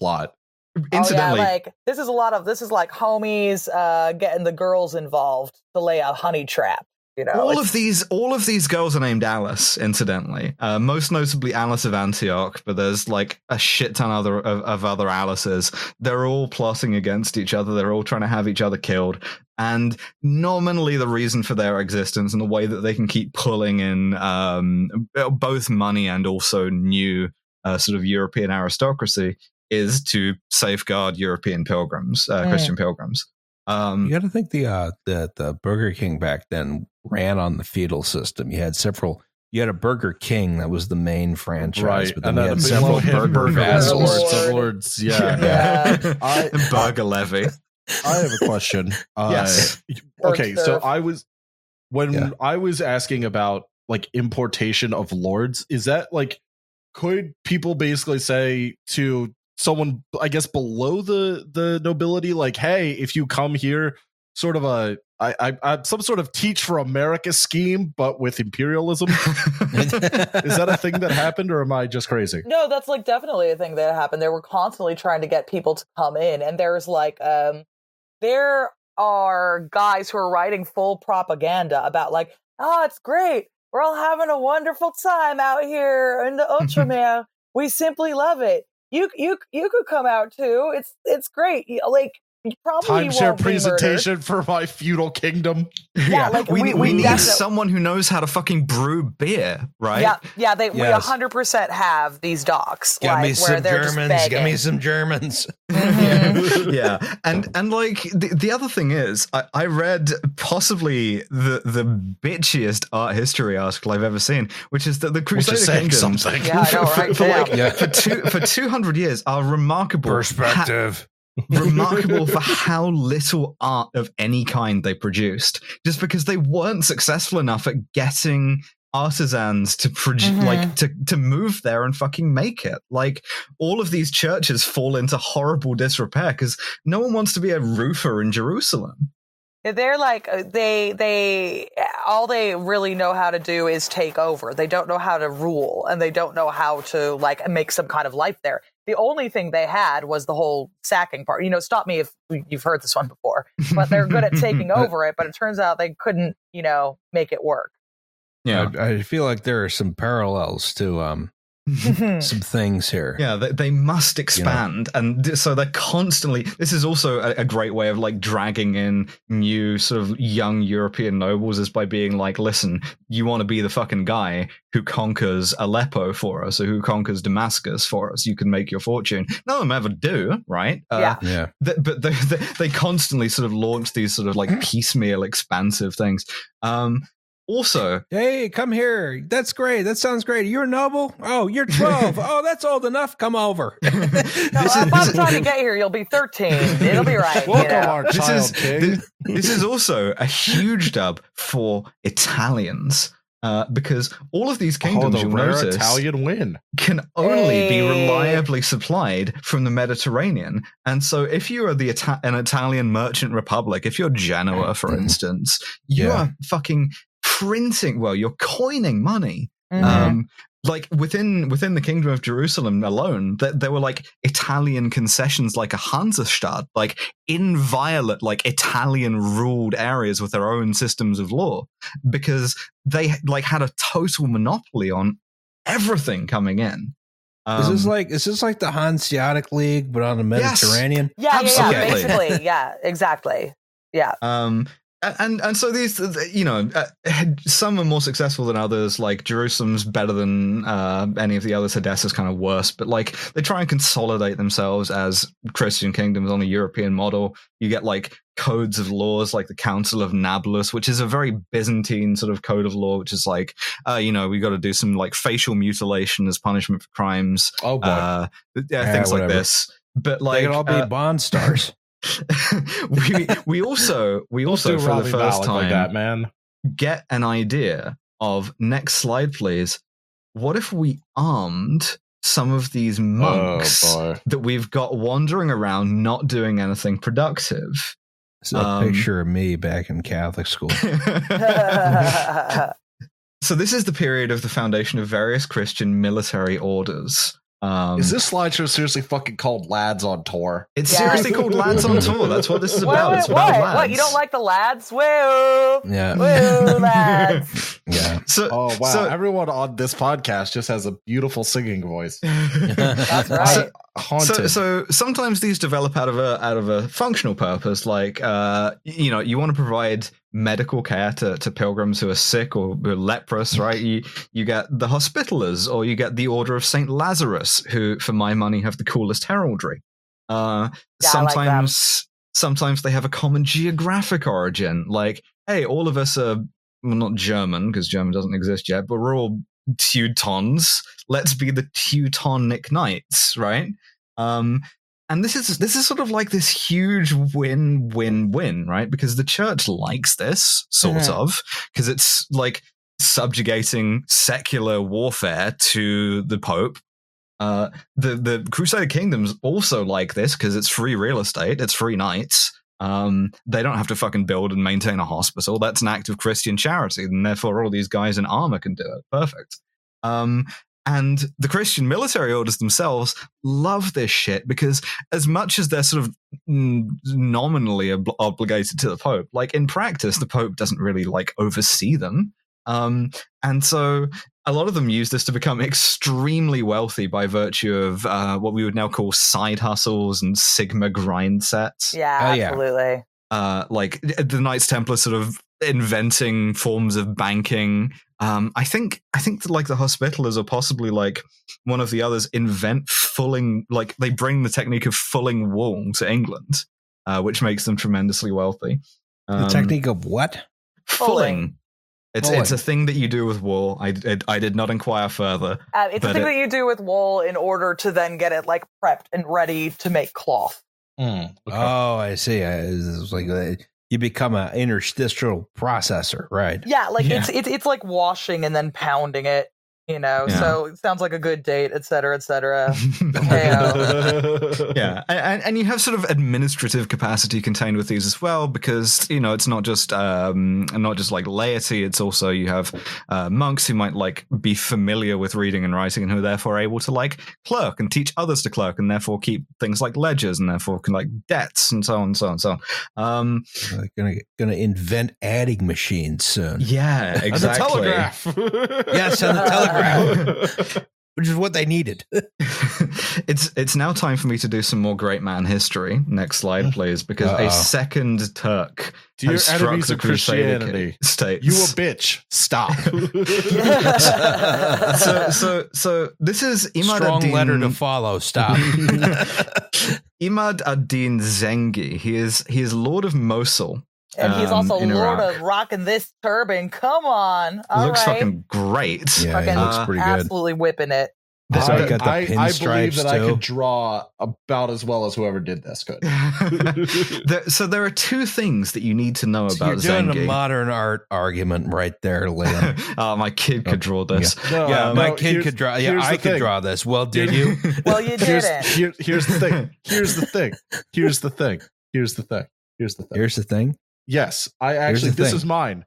This is actually my drawing, and I would like it back, please. Wow. Okay, Sorry. I sorry. don't like it's you know, an good NFT. job. I really like this drawing. Ah, That's a good Thank one. you, thank you, Doctor. really Eleanor. nailed the turban. I, I live and die on your praise. so so so t- two things about Zengi, right? To know. Thing number one, he hates the Crusaders. Thing number two, he hates Damascus way more than he hates the Crusaders. hmm Uh, and again, this is this is a recurring theme. Like the Crusaders are sort of a distant second priority. Um, in in 1128, Zengi takes Aleppo, and it sets up this cold war between him and Damascus. Um, and eventually, both he and whatever fucking Baldwin is in charge of Jerusalem this week try and take Damascus. Neither succeeds. Damascus allies with Jerusalem.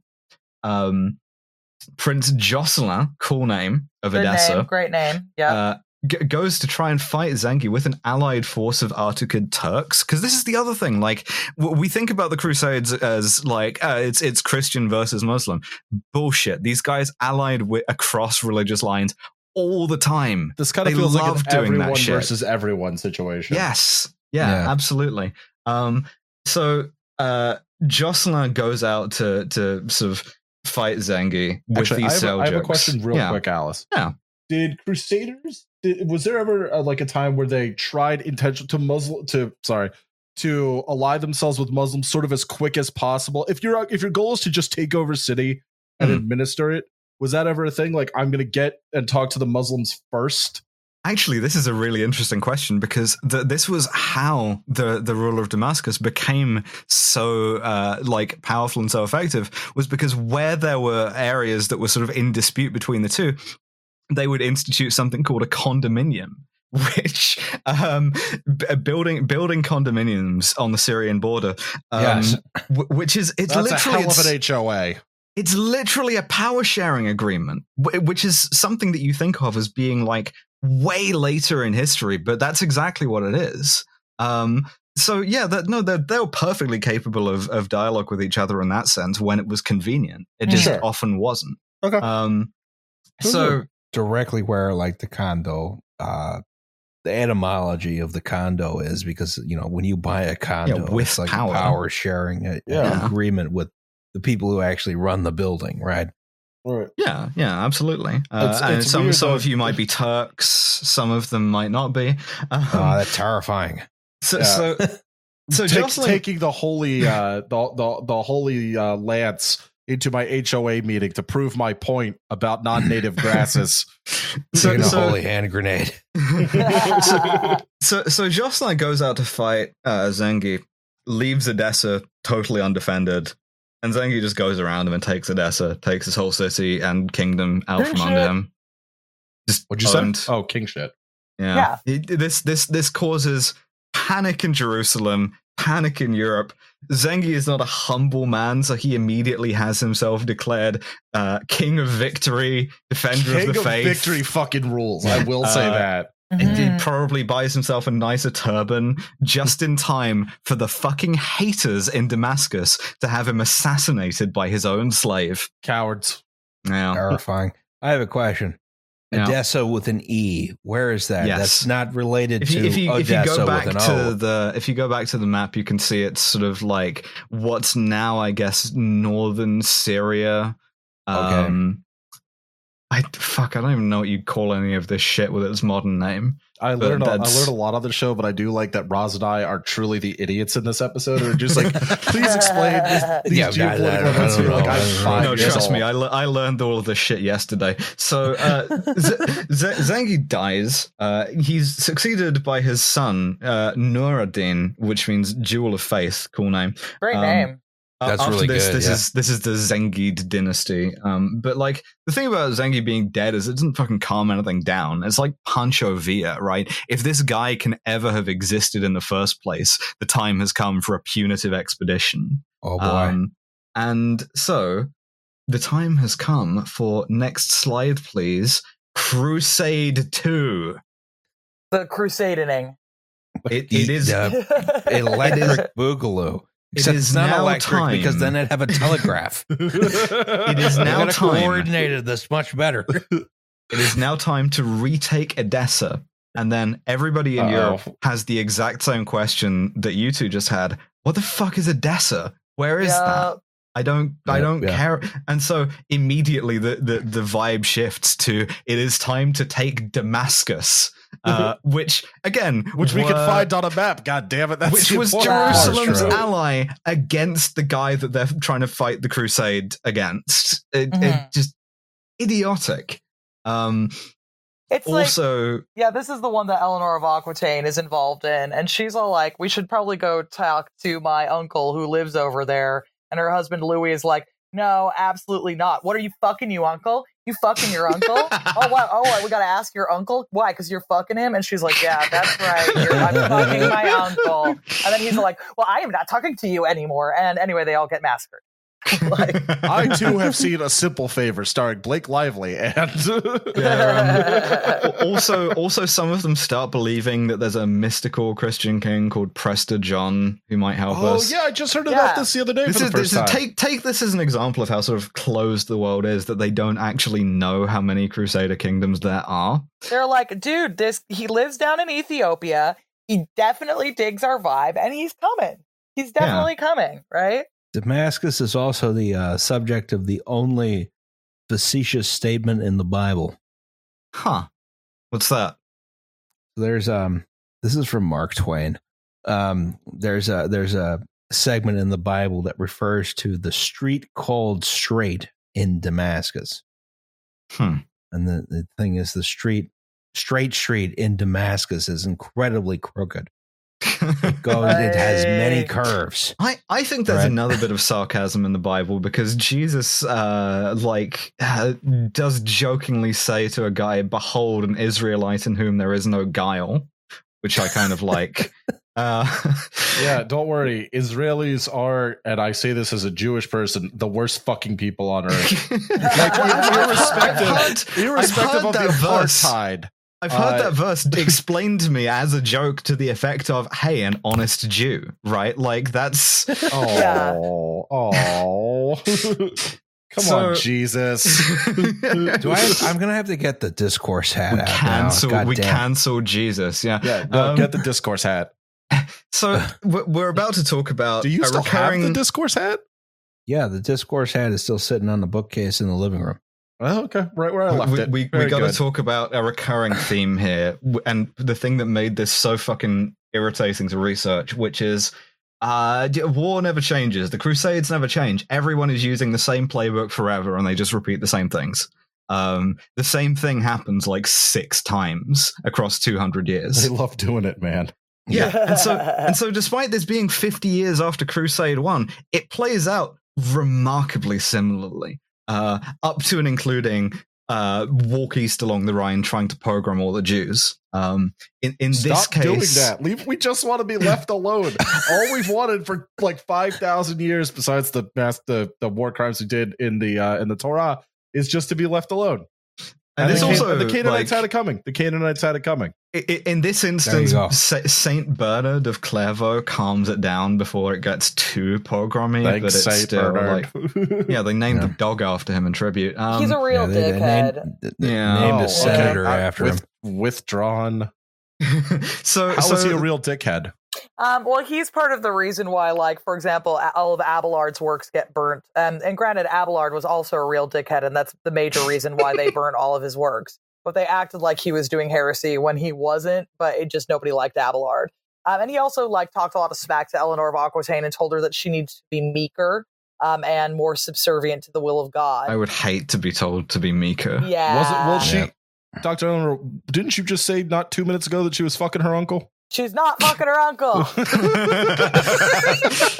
so so I, I also we also got to talk about some gay shit uh, because Hell I yeah. had to find something gay in this. Uh, so so the Crusaders go to Constantinople once again. The Byzantines are very much not happy with all of these fucking weirdos loitering around with swords.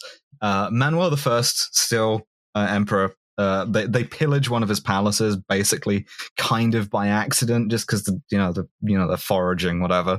Um, also, everyone is insanely petty.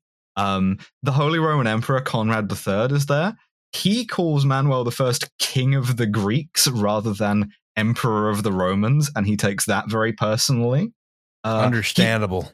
He, he also he also really doesn't appreciate this German guy calling himself Holy Roman Emperor, especially Also in understandable. Constantinople. Um, Mhm.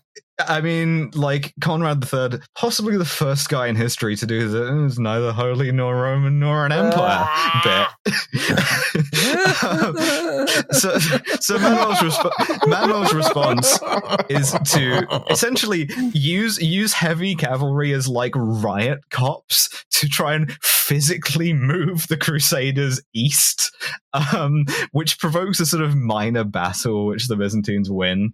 Kiev Um, and Rus. Kiev Rus. They chanted that the whole way. Yeah. C- consi- consider this Conrad and Manuel's meet cute. Um, we'll, we will get back to this. So the Crusaders enter Anatolia, and the Turks use the same playbook. You harass them for a bit, and then you bring them to battle at Dorylaeum, the same fucking place again.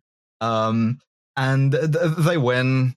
Uh, Conrad gets shot through the shoulder Ooh. and as as we see in this this image here um the second crusader army is crushed outside damascus again this is happening in a field in France because, on the one hand, it's an idealized form. On the other hand, it's a political statement of the Europeanness of the Outremer. On the other, this is a guy who only knows how to draw one kind of castle. Sorry, that's that's why. No, That's no, why, there's a yeah. little bit of perspective here. I, You can see just that. There's the a vanishing of point somewhere, Yeah. probably about here.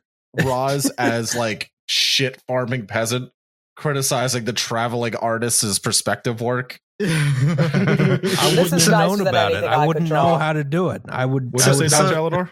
I, I couldn't draw anything this nice. Oh no, me so. either. I I drew. So I have a funny. I'm going to derail this podcast again. Hmm. Uh, I a couple of years ago. di- Come on, man.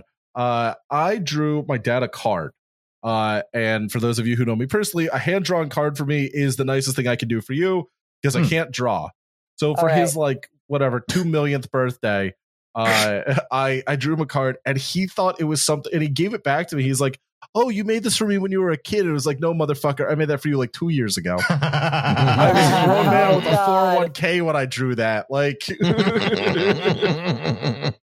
Got his ass.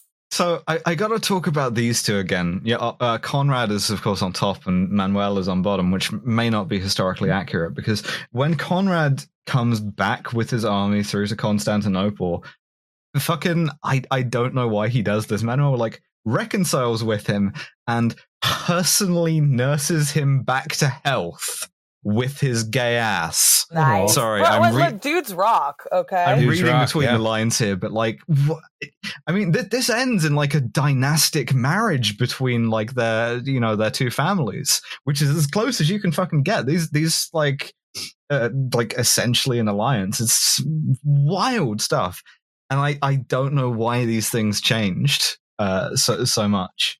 Um, in any case, however, the crusade has been owned. Um, Mm. Nuruddin gets the credit for this. Uh, um, uh, Zengi's son. He doesn't really deserve it. It's mostly uh, a guy called Muinuddin, who is his enemy and who is the emir of Damascus. But it doesn't matter. Like um, the Christians have been defeated. They're not invulnerable.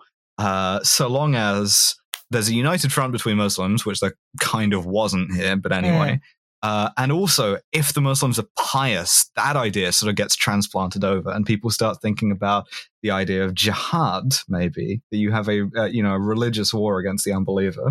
Cheeky little Um, jihad. Why not? yeah, you know? You kind of have to. little you know, trick. it's like Yeah. every once in a while, I got to do a jihad. So, so, so Nuruddin, who is of course very sectarian and like oppresses the Shia wherever he finds them, um, he he defeats the forces of Antioch at the Battle of Inab. Doesn't even bother to take in, uh, take Antioch. He just goes around it, leaves it as a rump state, and then goes for a swim in the Mediterranean as a sort of symbolic gesture, like they have this coastline back.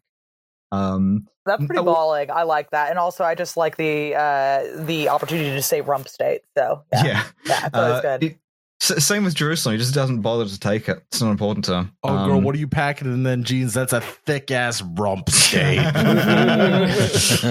so so so the Crusader Kingdom's only move is south to try and invade Egypt, and that doesn't work. But the Fatimids are so weak that in desperation they ask this successful jihadi Nur ad-Din to come and help, in return for which he easily coups them, um, and then dies of a throat infection.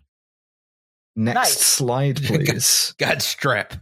Got strep Yeah. and died. Yeah, God strep and died. Um, we, we also now got to talk about some Vomit side. Remember when, like, a couple of slides ago, we were talking about armed monks having side hustles? Mm. yeah. Well, That's one of some of these side hustles are people looking at the Crusades and sort of before the Second Crusade in particular, thinking, "Oh, this is a successful thing." Like having the Pope go and like tell us to do armed conflict and then bless it. Uh, what other sort of like hammers? What other hammers? What other nails can we like use this hammer on? Um, the holy nails they used to string up Jesus, of course. yeah, well, wh- one of them is the Reconquista, which was already Oh, like uh, already in swing. Like it had, but it, it accelerates after this. Like a, it's a sort of diversion. Guys who don't want to go and fight in Jerusalem go and fight in Lisbon instead, um, and, and get sort of the papal blessing for this. Um, you you can you can crusade against other Christians whenever a Christian heresy pops up. Uh, if you want to like, if it gets too big and you Hey. decide that what you want to do is burn a shitload of countryside and like Which, flense look, a bunch of peasants. You might want to go to southern France in the spring and you know kill some some good men and women. Who knows? Well, not just good but perfect. Catharism's idea is like once we've once we've taken this sacrament, we are free of all earthly sin forever, which the church cannot tolerate, and this culminates in the Albigensian Crusade in southern France, which gives us the phrase "kill them all, God will know His own." Uh, if you want to get a sense of what the vibe is with these things, so you can you can crusade against Muslims in Al Andalus, you can crusade against other Christians, but also you can be like, what about these Slavs? You seen these guys? Oh, Yeah, no. What about these guys over Oh. here? Uh, our our boy Bernard of Clairvaux is back again to tell us that we should uh, battle the Slavs until such a time as, by God's help, they shall be either converted or deleted. Uh, Ninety-nine percent of the culture, run Slavs. Ninety-nine percent of the Slavs have one percent of the Christianity. I'm So- Bernard of whatever. I will, will do. But we're gonna We'll go bring kill the, them we, we will bring the Dodgers back to Brooklyn. We're gonna bring the Dodgers back to Kiev, uh, Krakow, uh, so, so, uh, so uh, whatever the Polish city is. no, nothing we've been talking about so far has been nice or civilized, right? It's important that we we understand that. However, um, the central deal of what come to be called the Northern Crusades is not being a nice person. Um, this is, this is not the type of fighting where you like really make any treaties with anyone. It's the kind of fighting where you sort of, you know, burn a sacred heath to the ground and like burn Are- all are- the priests with to, it. like, are we, are we gonna go to like Norway or Sweden or somewhere? But, well, we're going we're going north to Norway, Sweden, and Finland, but there's not a lot there. What we're mainly talking about here is Poland, Lithuania, uh, Estonia, Estonia, yeah. yeah. um, uh, and and this is sort of largely a project of uh, two or three uh, Christian military orders which coalesce into one. Uh, you have the Livonian Brothers, you have the Brothers of Dobrzyń, uh, and then you have the Teutonic Order, which eventually eats both of them. Yeah. These are these guys here, the ones with the like black and white, sort of like uh, Nazi-looking livery. You Um, know, look. Uh, d- d- you got a very Nazi vibe on this in general. Ger- right? Germans, Germans get a bit fucking um. Whenever they try and like um go Ost, th- they get a bit like this. yeah, they Um, do. yeah. Yeah, yeah. a- a- And so that what what happens is a process of Ostsiedlung, um, where you, you you put a lot of people to the sword, and you do that so much that you create an entire you create a theocracy, you create a monastic state Mhm. um, which stretches from Prussia, which only becomes secular in like fucking 1520, uh, all the way up to, to Lithuania, Estonia. Uh, and all of those people get Christianized the hard way. Like Yeah. there is, there really isn't a sort of like your leaders get to sort of be baptized and then uh, retain their existing power sort of solution here. This is much more, you know, these guys ride into the village and you have to pay taxes to them now, and some other things happen. Yeah, Wait, and it's so like- they were they a- were not they were not Christian no, at this The- point. these guys, no, no, no. They were all like fucking, uh, like Animist. shamanistic, Yeah. uh, animistic, God uh, ancestor worshipping, all, all kinds of shit. Um, And like, a lot come- of other come Slavs, we were pissed off about this because that used to be where we went to go get martyred. Like, you know, if you like, if you wanted to, like, if I mean, we started off like one of our first uh, Czech saints.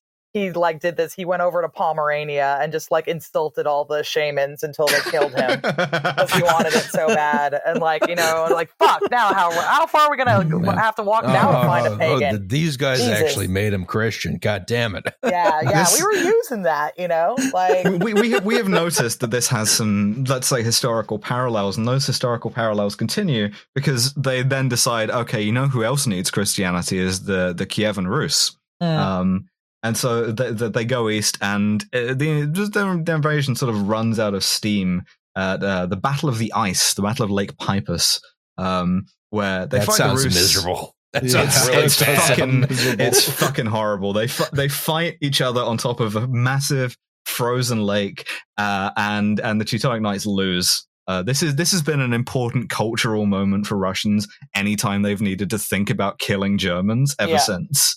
Um, I, I like, it's the- Eisenstein Raise- makes a movie of it, which is like very sort of like it's a, it's a, essentially a World War II propaganda movie. Um, uh, Raising all a of this. flag over the Reichstag, but also with my list of grievances. yeah, yeah, yeah. Um, so I mean, still though, this is tremendously successful for uh, for the Vatican as far as they're concerned. Like the, the Pope gets de novo Poland and Lithuania out of it, which is like two whole ass Christian kingdoms. Um, the Teutonic Order gets total control of trade on the Baltic and a decent amount of fur trade further east. Hmm. Um, it's like it's win-win unless you're being burned alive for worshipping your ancestors. This is this is a remarkably good deal for all of the people doing the slaughtering. Mm. Um, so, but we we got we got to go back to the Middle East, and we got to take a hard turn here into me being a fangirl on the next slide because we got to talk about my favorite guy. So, you remember Nuruddin, uh, Zengi's kid? Well, Nuruddin had this Kurdish general, and that general had a son, and that son was called Salahuddin. Boo, Uh, boo, boo! Gamer horns. This fucking guy. Righteousness of Faith, uh, which Very is good. also a really cool name. Uh, Yeah. not, not his actual name. His actual name's Yusuf, but like it's a it's a title. Um, so fascinating, fascinating guy. Genuinely one of the like. I, I hate great man history. I like popular history. I like talking about like uh, the, the sort of social movements and things Let me like get that. this And I'm- guy whipped though. Yeah, and, I, like, I'm conscious that I, haven't done a lot of that in the notes for this. However, occasionally you get a sort of historical figure who does merit that sort of great man history because they like. Okay, they don't arrive at this thing single-handedly. They nor do they do everything that they do single-handedly, but the, the personal things that they do do have a huge effect. Like Yeah, th- this guy's sort of. Uh, genuinely this guy's fucking like medieval Napoleon, as far as I'm concerned, in terms of like transformative personal effect. Oh, don't say Um, that joke is saving. I'll bust a nut. so, so, so Saladin is uh, he's a, he's a Sunni. He's serving in the Shia Fatimid Caliphate in Egypt, and he's, he's quite successful. But the, the the Caliph makes him vizier because he's a dipshit, right? No one respects him. Uh, there's, there's a, s- a source that says he says there is no one weaker or younger than Saladin. Not one of the emirs obeys him or serves him. Uh, which is therefore he's the perfect guy to make your vizier, to make your counselor, because uh, like he's not going to fucking coup you, Yeah. um, or so he thinks. Dun, dun, Um, dun. Foreshadowing. because Saladin plays this sort of brilliant game. He like he gets very serious. He stops drinking wine. He stops fucking around, and um, he he acts within and against the state. Um, he puts his friends in very boring, very functional jobs. He as uh, like acts of charity. He like builds madrasas or he builds mosques. Um, and he starts secretly corresponding with the uh, the Sunni Abbasid Caliph in Baghdad. You know what would have been made it easier is if he had telegraph. invented the telegraph. Mhm. He could have Uh. done so much more plotting. He's really good at plotting. Um, Mhm. he's, he's also really good at fighting. Like he fights off the Crusaders when they try and come south. He fights off the Byzantines at one point. And he fights off Egyptian rebels. Um, and then like it is fucking beautiful Machiavellian masterstroke. Like a few things happen at once. Um, like the the the, the Fatimid Caliph dies of a mysterious illness. Uh, some other people die of mysterious illnesses, uh, and then and then one Friday, like the, the the name switches from the Fatimid Caliph to the Abbasid Caliph in the sermon at the mosque, and nobody really like notices that much. Anybody asks, and it's just like, oh well, the the the, ca- the Caliph didn't like name an heir, so now it's just extinct. Sorry. Long, boring service. Everyone just wants to get out of there. Yeah. Yeah, it's it's like if you did like a, Checking- like a two hour watches. sermon. Yeah, Yeah. two hour sermon, and at the end of it, you're like, oh, by the way, a different president now. You're just like, okay, Sure. Fine, I right. apologize. whatever. I Not their go sundial home. watches. Maybe wanna their water home. clock watches. I want to go home and watch uh, whatever I wanna, the I wanna watch medieval Law and. Order, man. Yeah. and and so all of a sudden, this guy Saladin is Sultan of Egypt, um, and he's still sort of nominally beholden, mostly Bloodless to coup. Bloodless Yeah. coup. yeah, he's still nominally beholden to his dad, uh, well, to his dad's boss Nuruddin. Um, and but like three years later, he gets this gift, which is that Nuruddin fucking dies of the throat infection. Uh, and Nuruddin's Killed by strep again. That's no, same guy. Same guy. Um, time. The, so so his the guy dies of strep. His only heir is 15 years old. And that's the one guy who's supposedly able to tell Saladin what to do.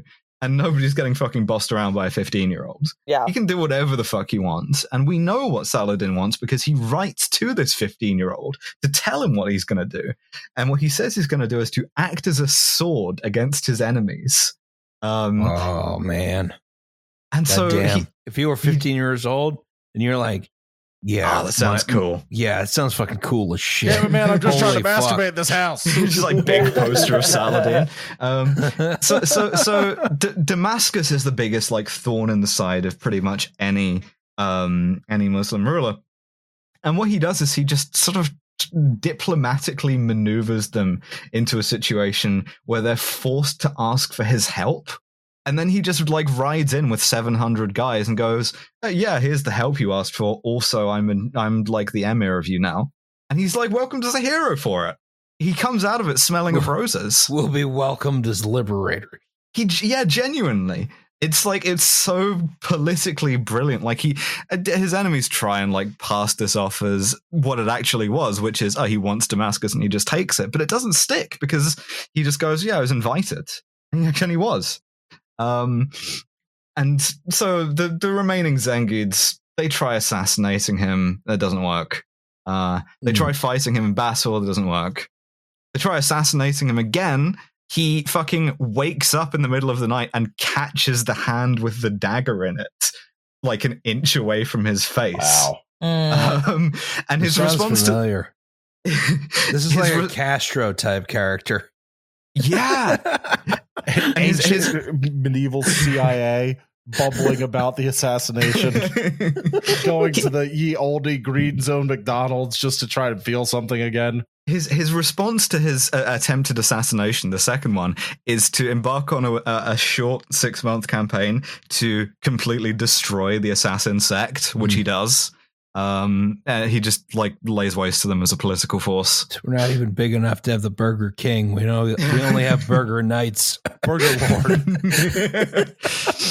we have the burger, the burger uh, account. but he th- he goes east and he just knocks off the like important bits. He takes fucking Aleppo. He takes Mosul. Uh, it, it's like I am fully into this guy's hype, and a lot of people were at the time too. Um, he, he like makes sense as a sort of unifying liberator. He's the fucking Simon Bolivar of uh, of the Arab world. Um, and uh, I mean, it's debatable whether or not he would have gotten around to like seriously trying to take stuff off the Crusaders anyway. But he has a problem. And the problem is with one guy. Next slide, please. Ugh. Reynald de Chatillon, Wow, aka the Yeah, on. Duke from Layer Cake. Uh, this huge piece of shit. Not to get too partisan, but like even the more like sort of if you like revisionist approaches to understanding Reynald de Chatillon uh, have like at the least described him as impulsive. Mhm. Um, Uh oh. Oh. so I feel like if that's what carries you through the ages, uh, something's Yeah. about to go very poorly. he's he's this very minor French noble. He arrives basically as a mercenary uh, the First Crusade, marries way way above himself, uh, and becomes by virtue of this a prince of Antioch. Um, while he's doing this, he at one point extorts and tortures the um, the Orthodox Patriarch of Antioch by covering him in honey and making him sit in the sun all day. Incredible. Incredible. That's a lot of bees. I I- don't want to deal with that many bees. No, no, I've seen The Wicker Man. He, he like Not he always he always needs money uh partly because Same. he has like Subscribe catapulted himself into this sort of um social position that he can't really afford. So he he raids and he ransacks uh then byzantine cyprus basically on a whim for ransom money. Um gets humiliated by manuel first the emperor. Same guy same gay guy as with conrad um who like makes him walk barefoot beside his horse and stuff. Um tries to raid Aleppo, gets captured by the Muslims, and they keep him in prison for 15 years. um, eventually gets ransomed by Manuel the First again. He just there's the thing about Manuel. He just like crops up in weird places. He just loves to do these ransom. stories. You know, that's his thing. Yeah. Like he pay, he pays a lot of money to get Reynald out of jail too. Um, Mm. This is like probably part of a very convoluted plan to try and strike up a Byzantine Jerusalem alliance. Kind of like the Um, guy I was like, okay, I'll, I'll pay the bail, whatever. Right? I'll, I'll be there. I'll be there in ten minutes. Yeah. Where am I home to go? He didn't do anything wrong. Like half As- asleep. as- Why as did you we invent the telegraph yet? As as we know, prison doesn't work. It doesn't reform anybody. Um, and so and so Reynald comes out of prison worse. Um, he like he hates Muslims more. He won't Oh. listen to anybody on his own side. Uh, it- I mean, the sort of more revisionist answer here is like he is the only Crusader leader who tries to fight Saladin. But on the other hand, he is the only Crusader leader who tries to fight Saladin. Um, he, you know, there's this sort of tentative truce that he violates all the time. Um, he, you know, he insults the prophet. He tortures his captives. Um, he does this unexpected piratical naval attack through the Red Yes. Sea. Naval Mm. conflict. Let's go. I want the Navy. Let me see some boats fighting each other. Let's go. Well, what That happens is that boats, like just just autonomous boat drones. what happens is that no, no one's fucking expecting a naval attack. They're not really supposed to do that. Hell yeah, Uh, they it's- never do, Alice. To to to the extent to which he he successfully raids a bunch of trade ships in the Red Sea, and then sort of credibly threatens Mecca and Medina, which are not really that well defended because they're not you know threatened really. Um, there's this rumor that goes around that he wants to like steal Muhammad's corpse and take it back to Jerusalem. Um, it- all of which sort of conspires to make him in it, like Saladin makes a big deal out of his own PR, out of his own like chivalry and stuff. Mhm. Um, this this is a recurring theme. Like, uh, but both he and sort of like later Crusader leaders love to talk about how civilized they are with each other. Um, they love to be like, oh, and then I gave him like a glass of iced rose water, and we talked about it as brothers. Um, Run So- until I stabbed him in the neck. well, no, because generally they like ransomed each other and stuff, but it's just this one guy who doesn't know when to fucking stop. Um, who makes Saladin, who like prides himself on his like tolerance and his patience, go, I'm gonna fucking kill this guy. I'm gonna, I am gonna, I'm gonna make sure this guy has this a nice time. Fucking head. Um, That's an actionable threat, Alice. We can't Yeah. do this. against a guy who died in when was the Battle of Hattin? Um, I don't know. Roz always censors me Oh, when I, do don't it. know. Yeah. Well, anyway, so next slide, please. So this this, this sort of provokes Saladin to really crush the Crusader kingdoms, such as they are. Um, he fights the Battle of Hattin, which crushes the Crusader kingdoms as a military power, captures all of their leaders. Um, when he hears of this defeat, the shock straight up kills the Pope, Oh, which I find very shit. funny Oh yeah. Just That's dies really of funny. like either a heart Just attack or a stroke. killed. Yeah, just. um, and then he, he he ransoms everybody else, but he he does behead Reynald on the basis that he said he was going to, and he really doesn't like him. Um, possibly he's that little head down there. Um, and then after a short siege and a lot more ransoming, Saladin captures Jerusalem, which means it is time for next slide, please. Crusade number three. The funniest image I have ever seen. Just a guy going like, oh, like he's pulled like a ligament or something, while Well, a it looks like totally just- placid he- horse looks on. Yeah, the He's horses, about- they don't care. That, Yeah, that no. horse, that horse is about to be murdered in whatever this liquid is. This this looks like uh Come. It yeah. always comes back to come. Mhm, I feel like he was about to jump off this horse like it was a Yoshi in a, a Mario game. oh yeah, sacrifice and the he got horse. s- Yeah. yeah. Mhm. This is uh, th- this is Frederick the First. He's the Holy Roman Emperor now. You can tell by the big red beard. Um, they um, so so because Saladin has taken every port but Tyre, and he might take that too, and it takes like a year to get there, and he might have taken it by then. You can't travel over the Mediterranean for Crusade Number Three. You got to go over land. Um, and in the course of doing that, Frederick I's horse slips in a river. He falls and he drowns in his armor which is hysterical. Lol To me. owned. That's really dumb. That's- That's, that's- a really that's tough. like What a You hell of probably a way to should. die. probably should have taken the armor off in the event of this. You could I have would built simply- a bridge like you were like a, a, a Roman emperor, for You know. I'm just I'm just uh, Yeah. built different. I would simply wiggle out of my armor easily. I would Yeah, simply get, get the build quick the release bridge. buckles. Yeah. Um, so, so the, the two remaining armies are uh, the English King Richard, Coeur de Lion, Lionheart, and the French King Louis.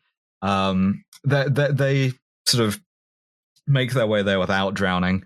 Richard takes Cyprus off the Byzantines because of a party that gets out of hand. Mhm.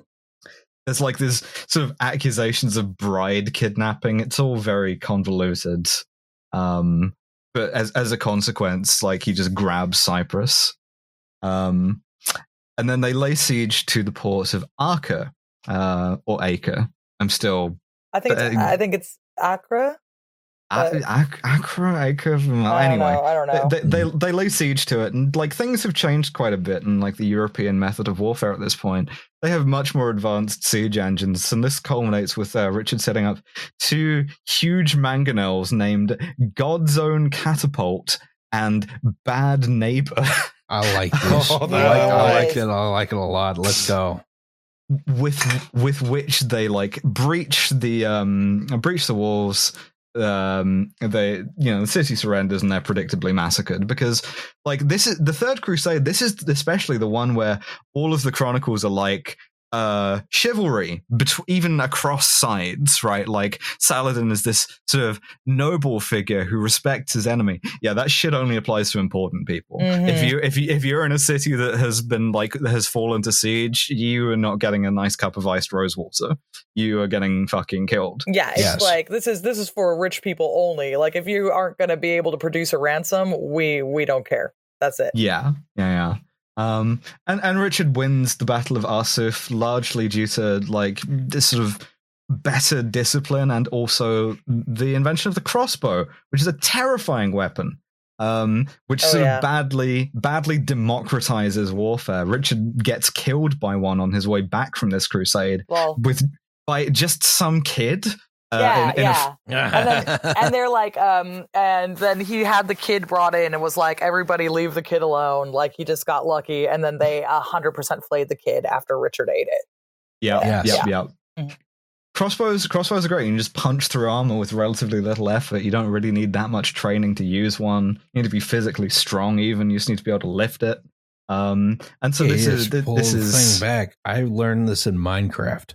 yeah. Um, Uh, and and so Sa- Saladin loses this one, and this this this ends with the Treaty of Jaffa, which reestablishes the Kingdom of Jerusalem as this strip of land along the coast with its capital at Arca. Um, and then uh, Richard and Saladin, they really like each other. um, there's this strange sort of period where both of them want a dynastic marriage, but neither of them wants their chosen spouse in it to convert. Um, and it just it, it never quite comes off, but it's weird that these guys like you know the way that we think of the crusades it's that's one of the things that's fallen by the wayside is these guys sort of seeing themselves as social equals and going actually yeah we would quite like to like marry into this. Um I, I don't know i think britain would be way more normal with a part kurdish royal family but um Sa- Saladin dies. Richard gets ransomed by some Germans he'd pissed off, and then gets crossbowed on the way home. Um, it's it's a tentative peace, but Jerusalem is still controlled by the Muslims, and so it is time for next slide, please. We're really blasting through these. Crusade number four, Yeah. the funniest we got some- we got some oh, good this one is two- good. we this got some two good. Is points this- is perspective it- here. This We guy's got got at a least tube with two- fire shooting out of it. Two vanishing great points fire. here. Oh, okay. Thank you. Uh, maybe maybe we got like maybe three vanishing points here. Anyway, oh no, because we got this guy here as well. All right. So, so this is this is the last crusade to be called by a pope. Incidentally, everything after this is essentially freelance bullshit. It's Yeah, it's, yeah. it's the last crusade that I actually put in a slide for because I mean, much- like the Pope calls a bunch of crusades against the Hussites, but they all lose, and it's very Yeah. funny. So Is you this know, the one yeah. where they fuck up Venice? Uh, no, it's the one they oh. fuck up Constantinople fuck up on They, behalf they, Constantinople. of yeah, they Venice. seized their own city. mhm, Uh, Yeah. mhm. A quick plug: uh, Lions Led by Donkeys uh, did an episode on this, in which I'm on. Yay! Nice. Go listen to that. Get this in more detail. Mhm. Um, so so fucking Manuel the First get everywhere in this story. this fucking when guy. when when he was still emperor, there had been an embassy to Constantinople by the Republic of Venice, and um, uh, Manuel had really taken a dislike to this kid called Enrico Dandolo, and he had had him blinded um, because that was just kind of how the Byzantines did things with people they didn't like. Um, and Enrico Dandolo really didn't like. He really took this personally, and he later becomes. Doge of Venice. Um, and so, as Doge of Venice, he uh, financially sponsors this this fourth crusade. Um, Wow. Which much is- crusade.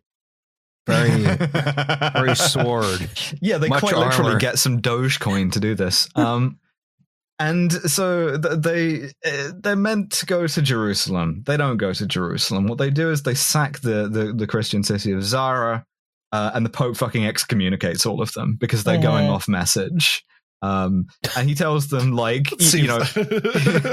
well, yeah, he excommunicates them and then goes, "Go to Jerusalem, and I will unexcommunicate you." oh Which is- man, it's I'm like- not doing your dirty work. It's Go to very funny Jerusalem. though. That's that's all popes can do though. They're oh you're so Imagine- excommunicated.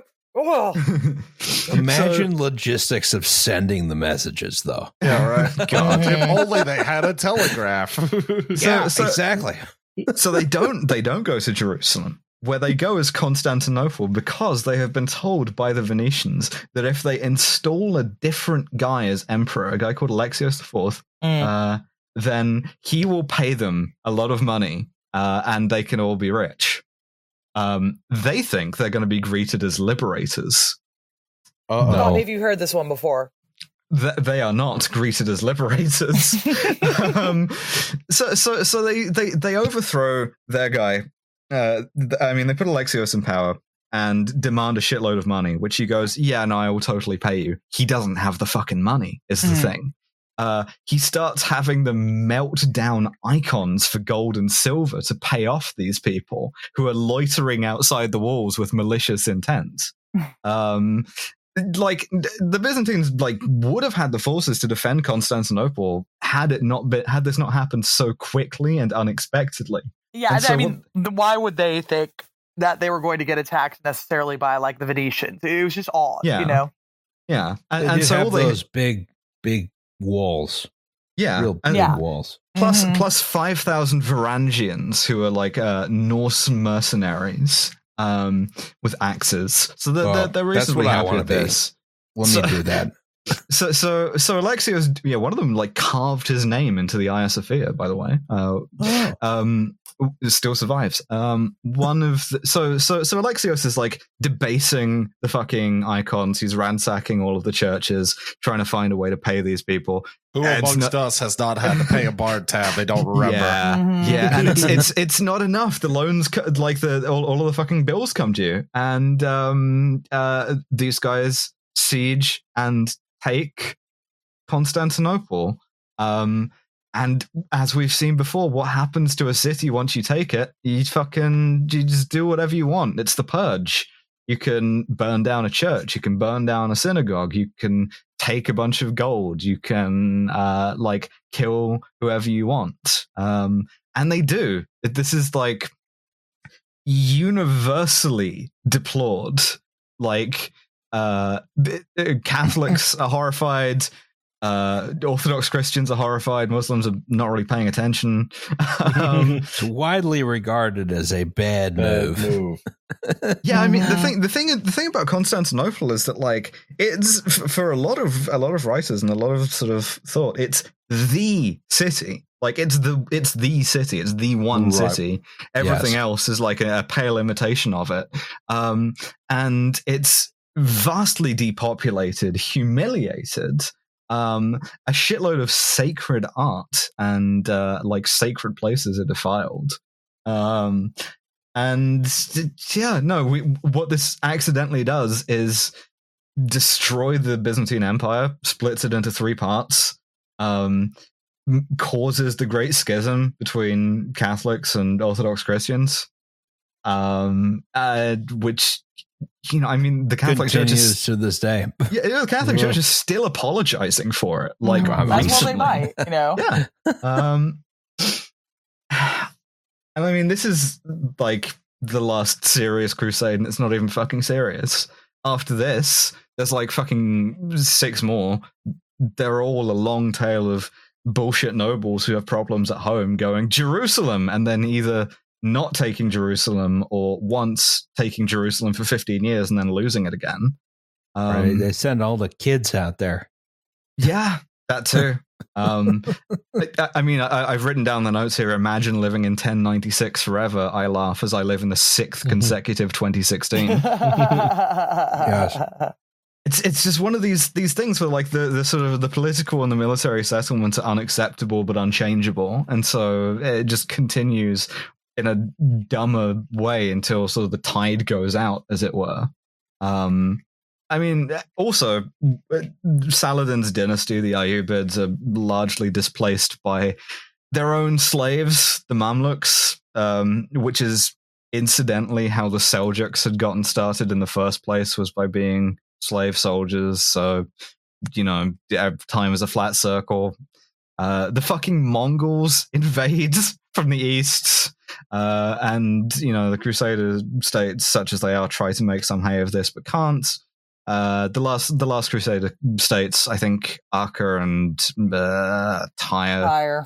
fall in the 1290s, and there's like that's it for the Outremer. Um, so, some of the knights fuck off to Cyprus or Malta, uh, hold on to them for a couple more centuries. The Knights Templar go back to France and England, and uh, then uh, fucked over in their turn. Um, and and I mean that's Yeah. the fucking Crusades, really. Rest in piss, Mm. the Outremer. Yeah, that's that's it- part it- one it- of the Crusades. We will be reviving this. We will be going I- back to the Crusade never. lines. Never, Wow. never again. Who I would- uh, who would you are going to hate a Penn Central? Part Four. I hate you so much. Um, so I mean, yeah, d- the the Outremer, it was weird while it lasted. What else can Mhm. we say about it? Um, You know, Just- some some dudes rule. There's some examples of guys rocking, more examples of guys who don't. Uh, some people were accused of fucking their uncles, and then later in the 14th century, when people would write about Eleanor of Aquitaine, they'd say that she was fucking Saladin as well, which is not true. But you know, hey, there you go. Mm, I'd take it. And I'd take it. I, I have a final slide here, which is about sort of, I guess, what you call historiography, right? Which is uh, like, what are, what are the what do we learn from the, studying the history of the Crusades and like the history of the history of the Crusades? And Nothing good.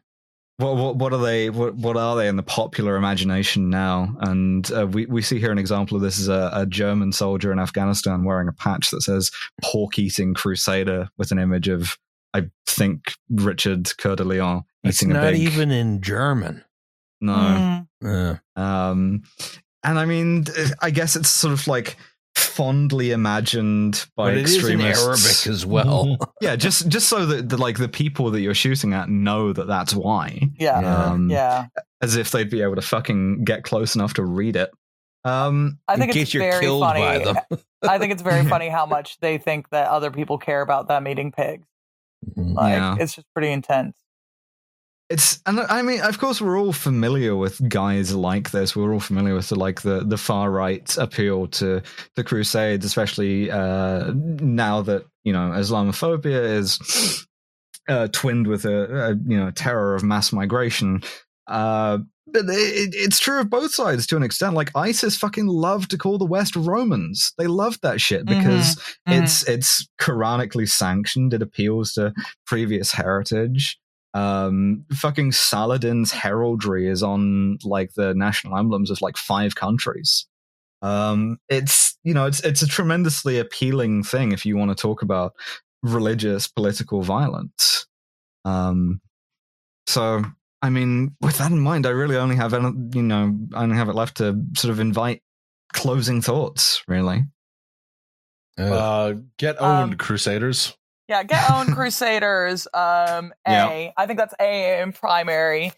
B, um, I just think it would be cool if anyone ever looked at this and considered whether they thought that long term they could uphold some form of ob- occupation in the Middle East when they are from very far away. Maybe think about that. Um, C, don't do Constantinople like that.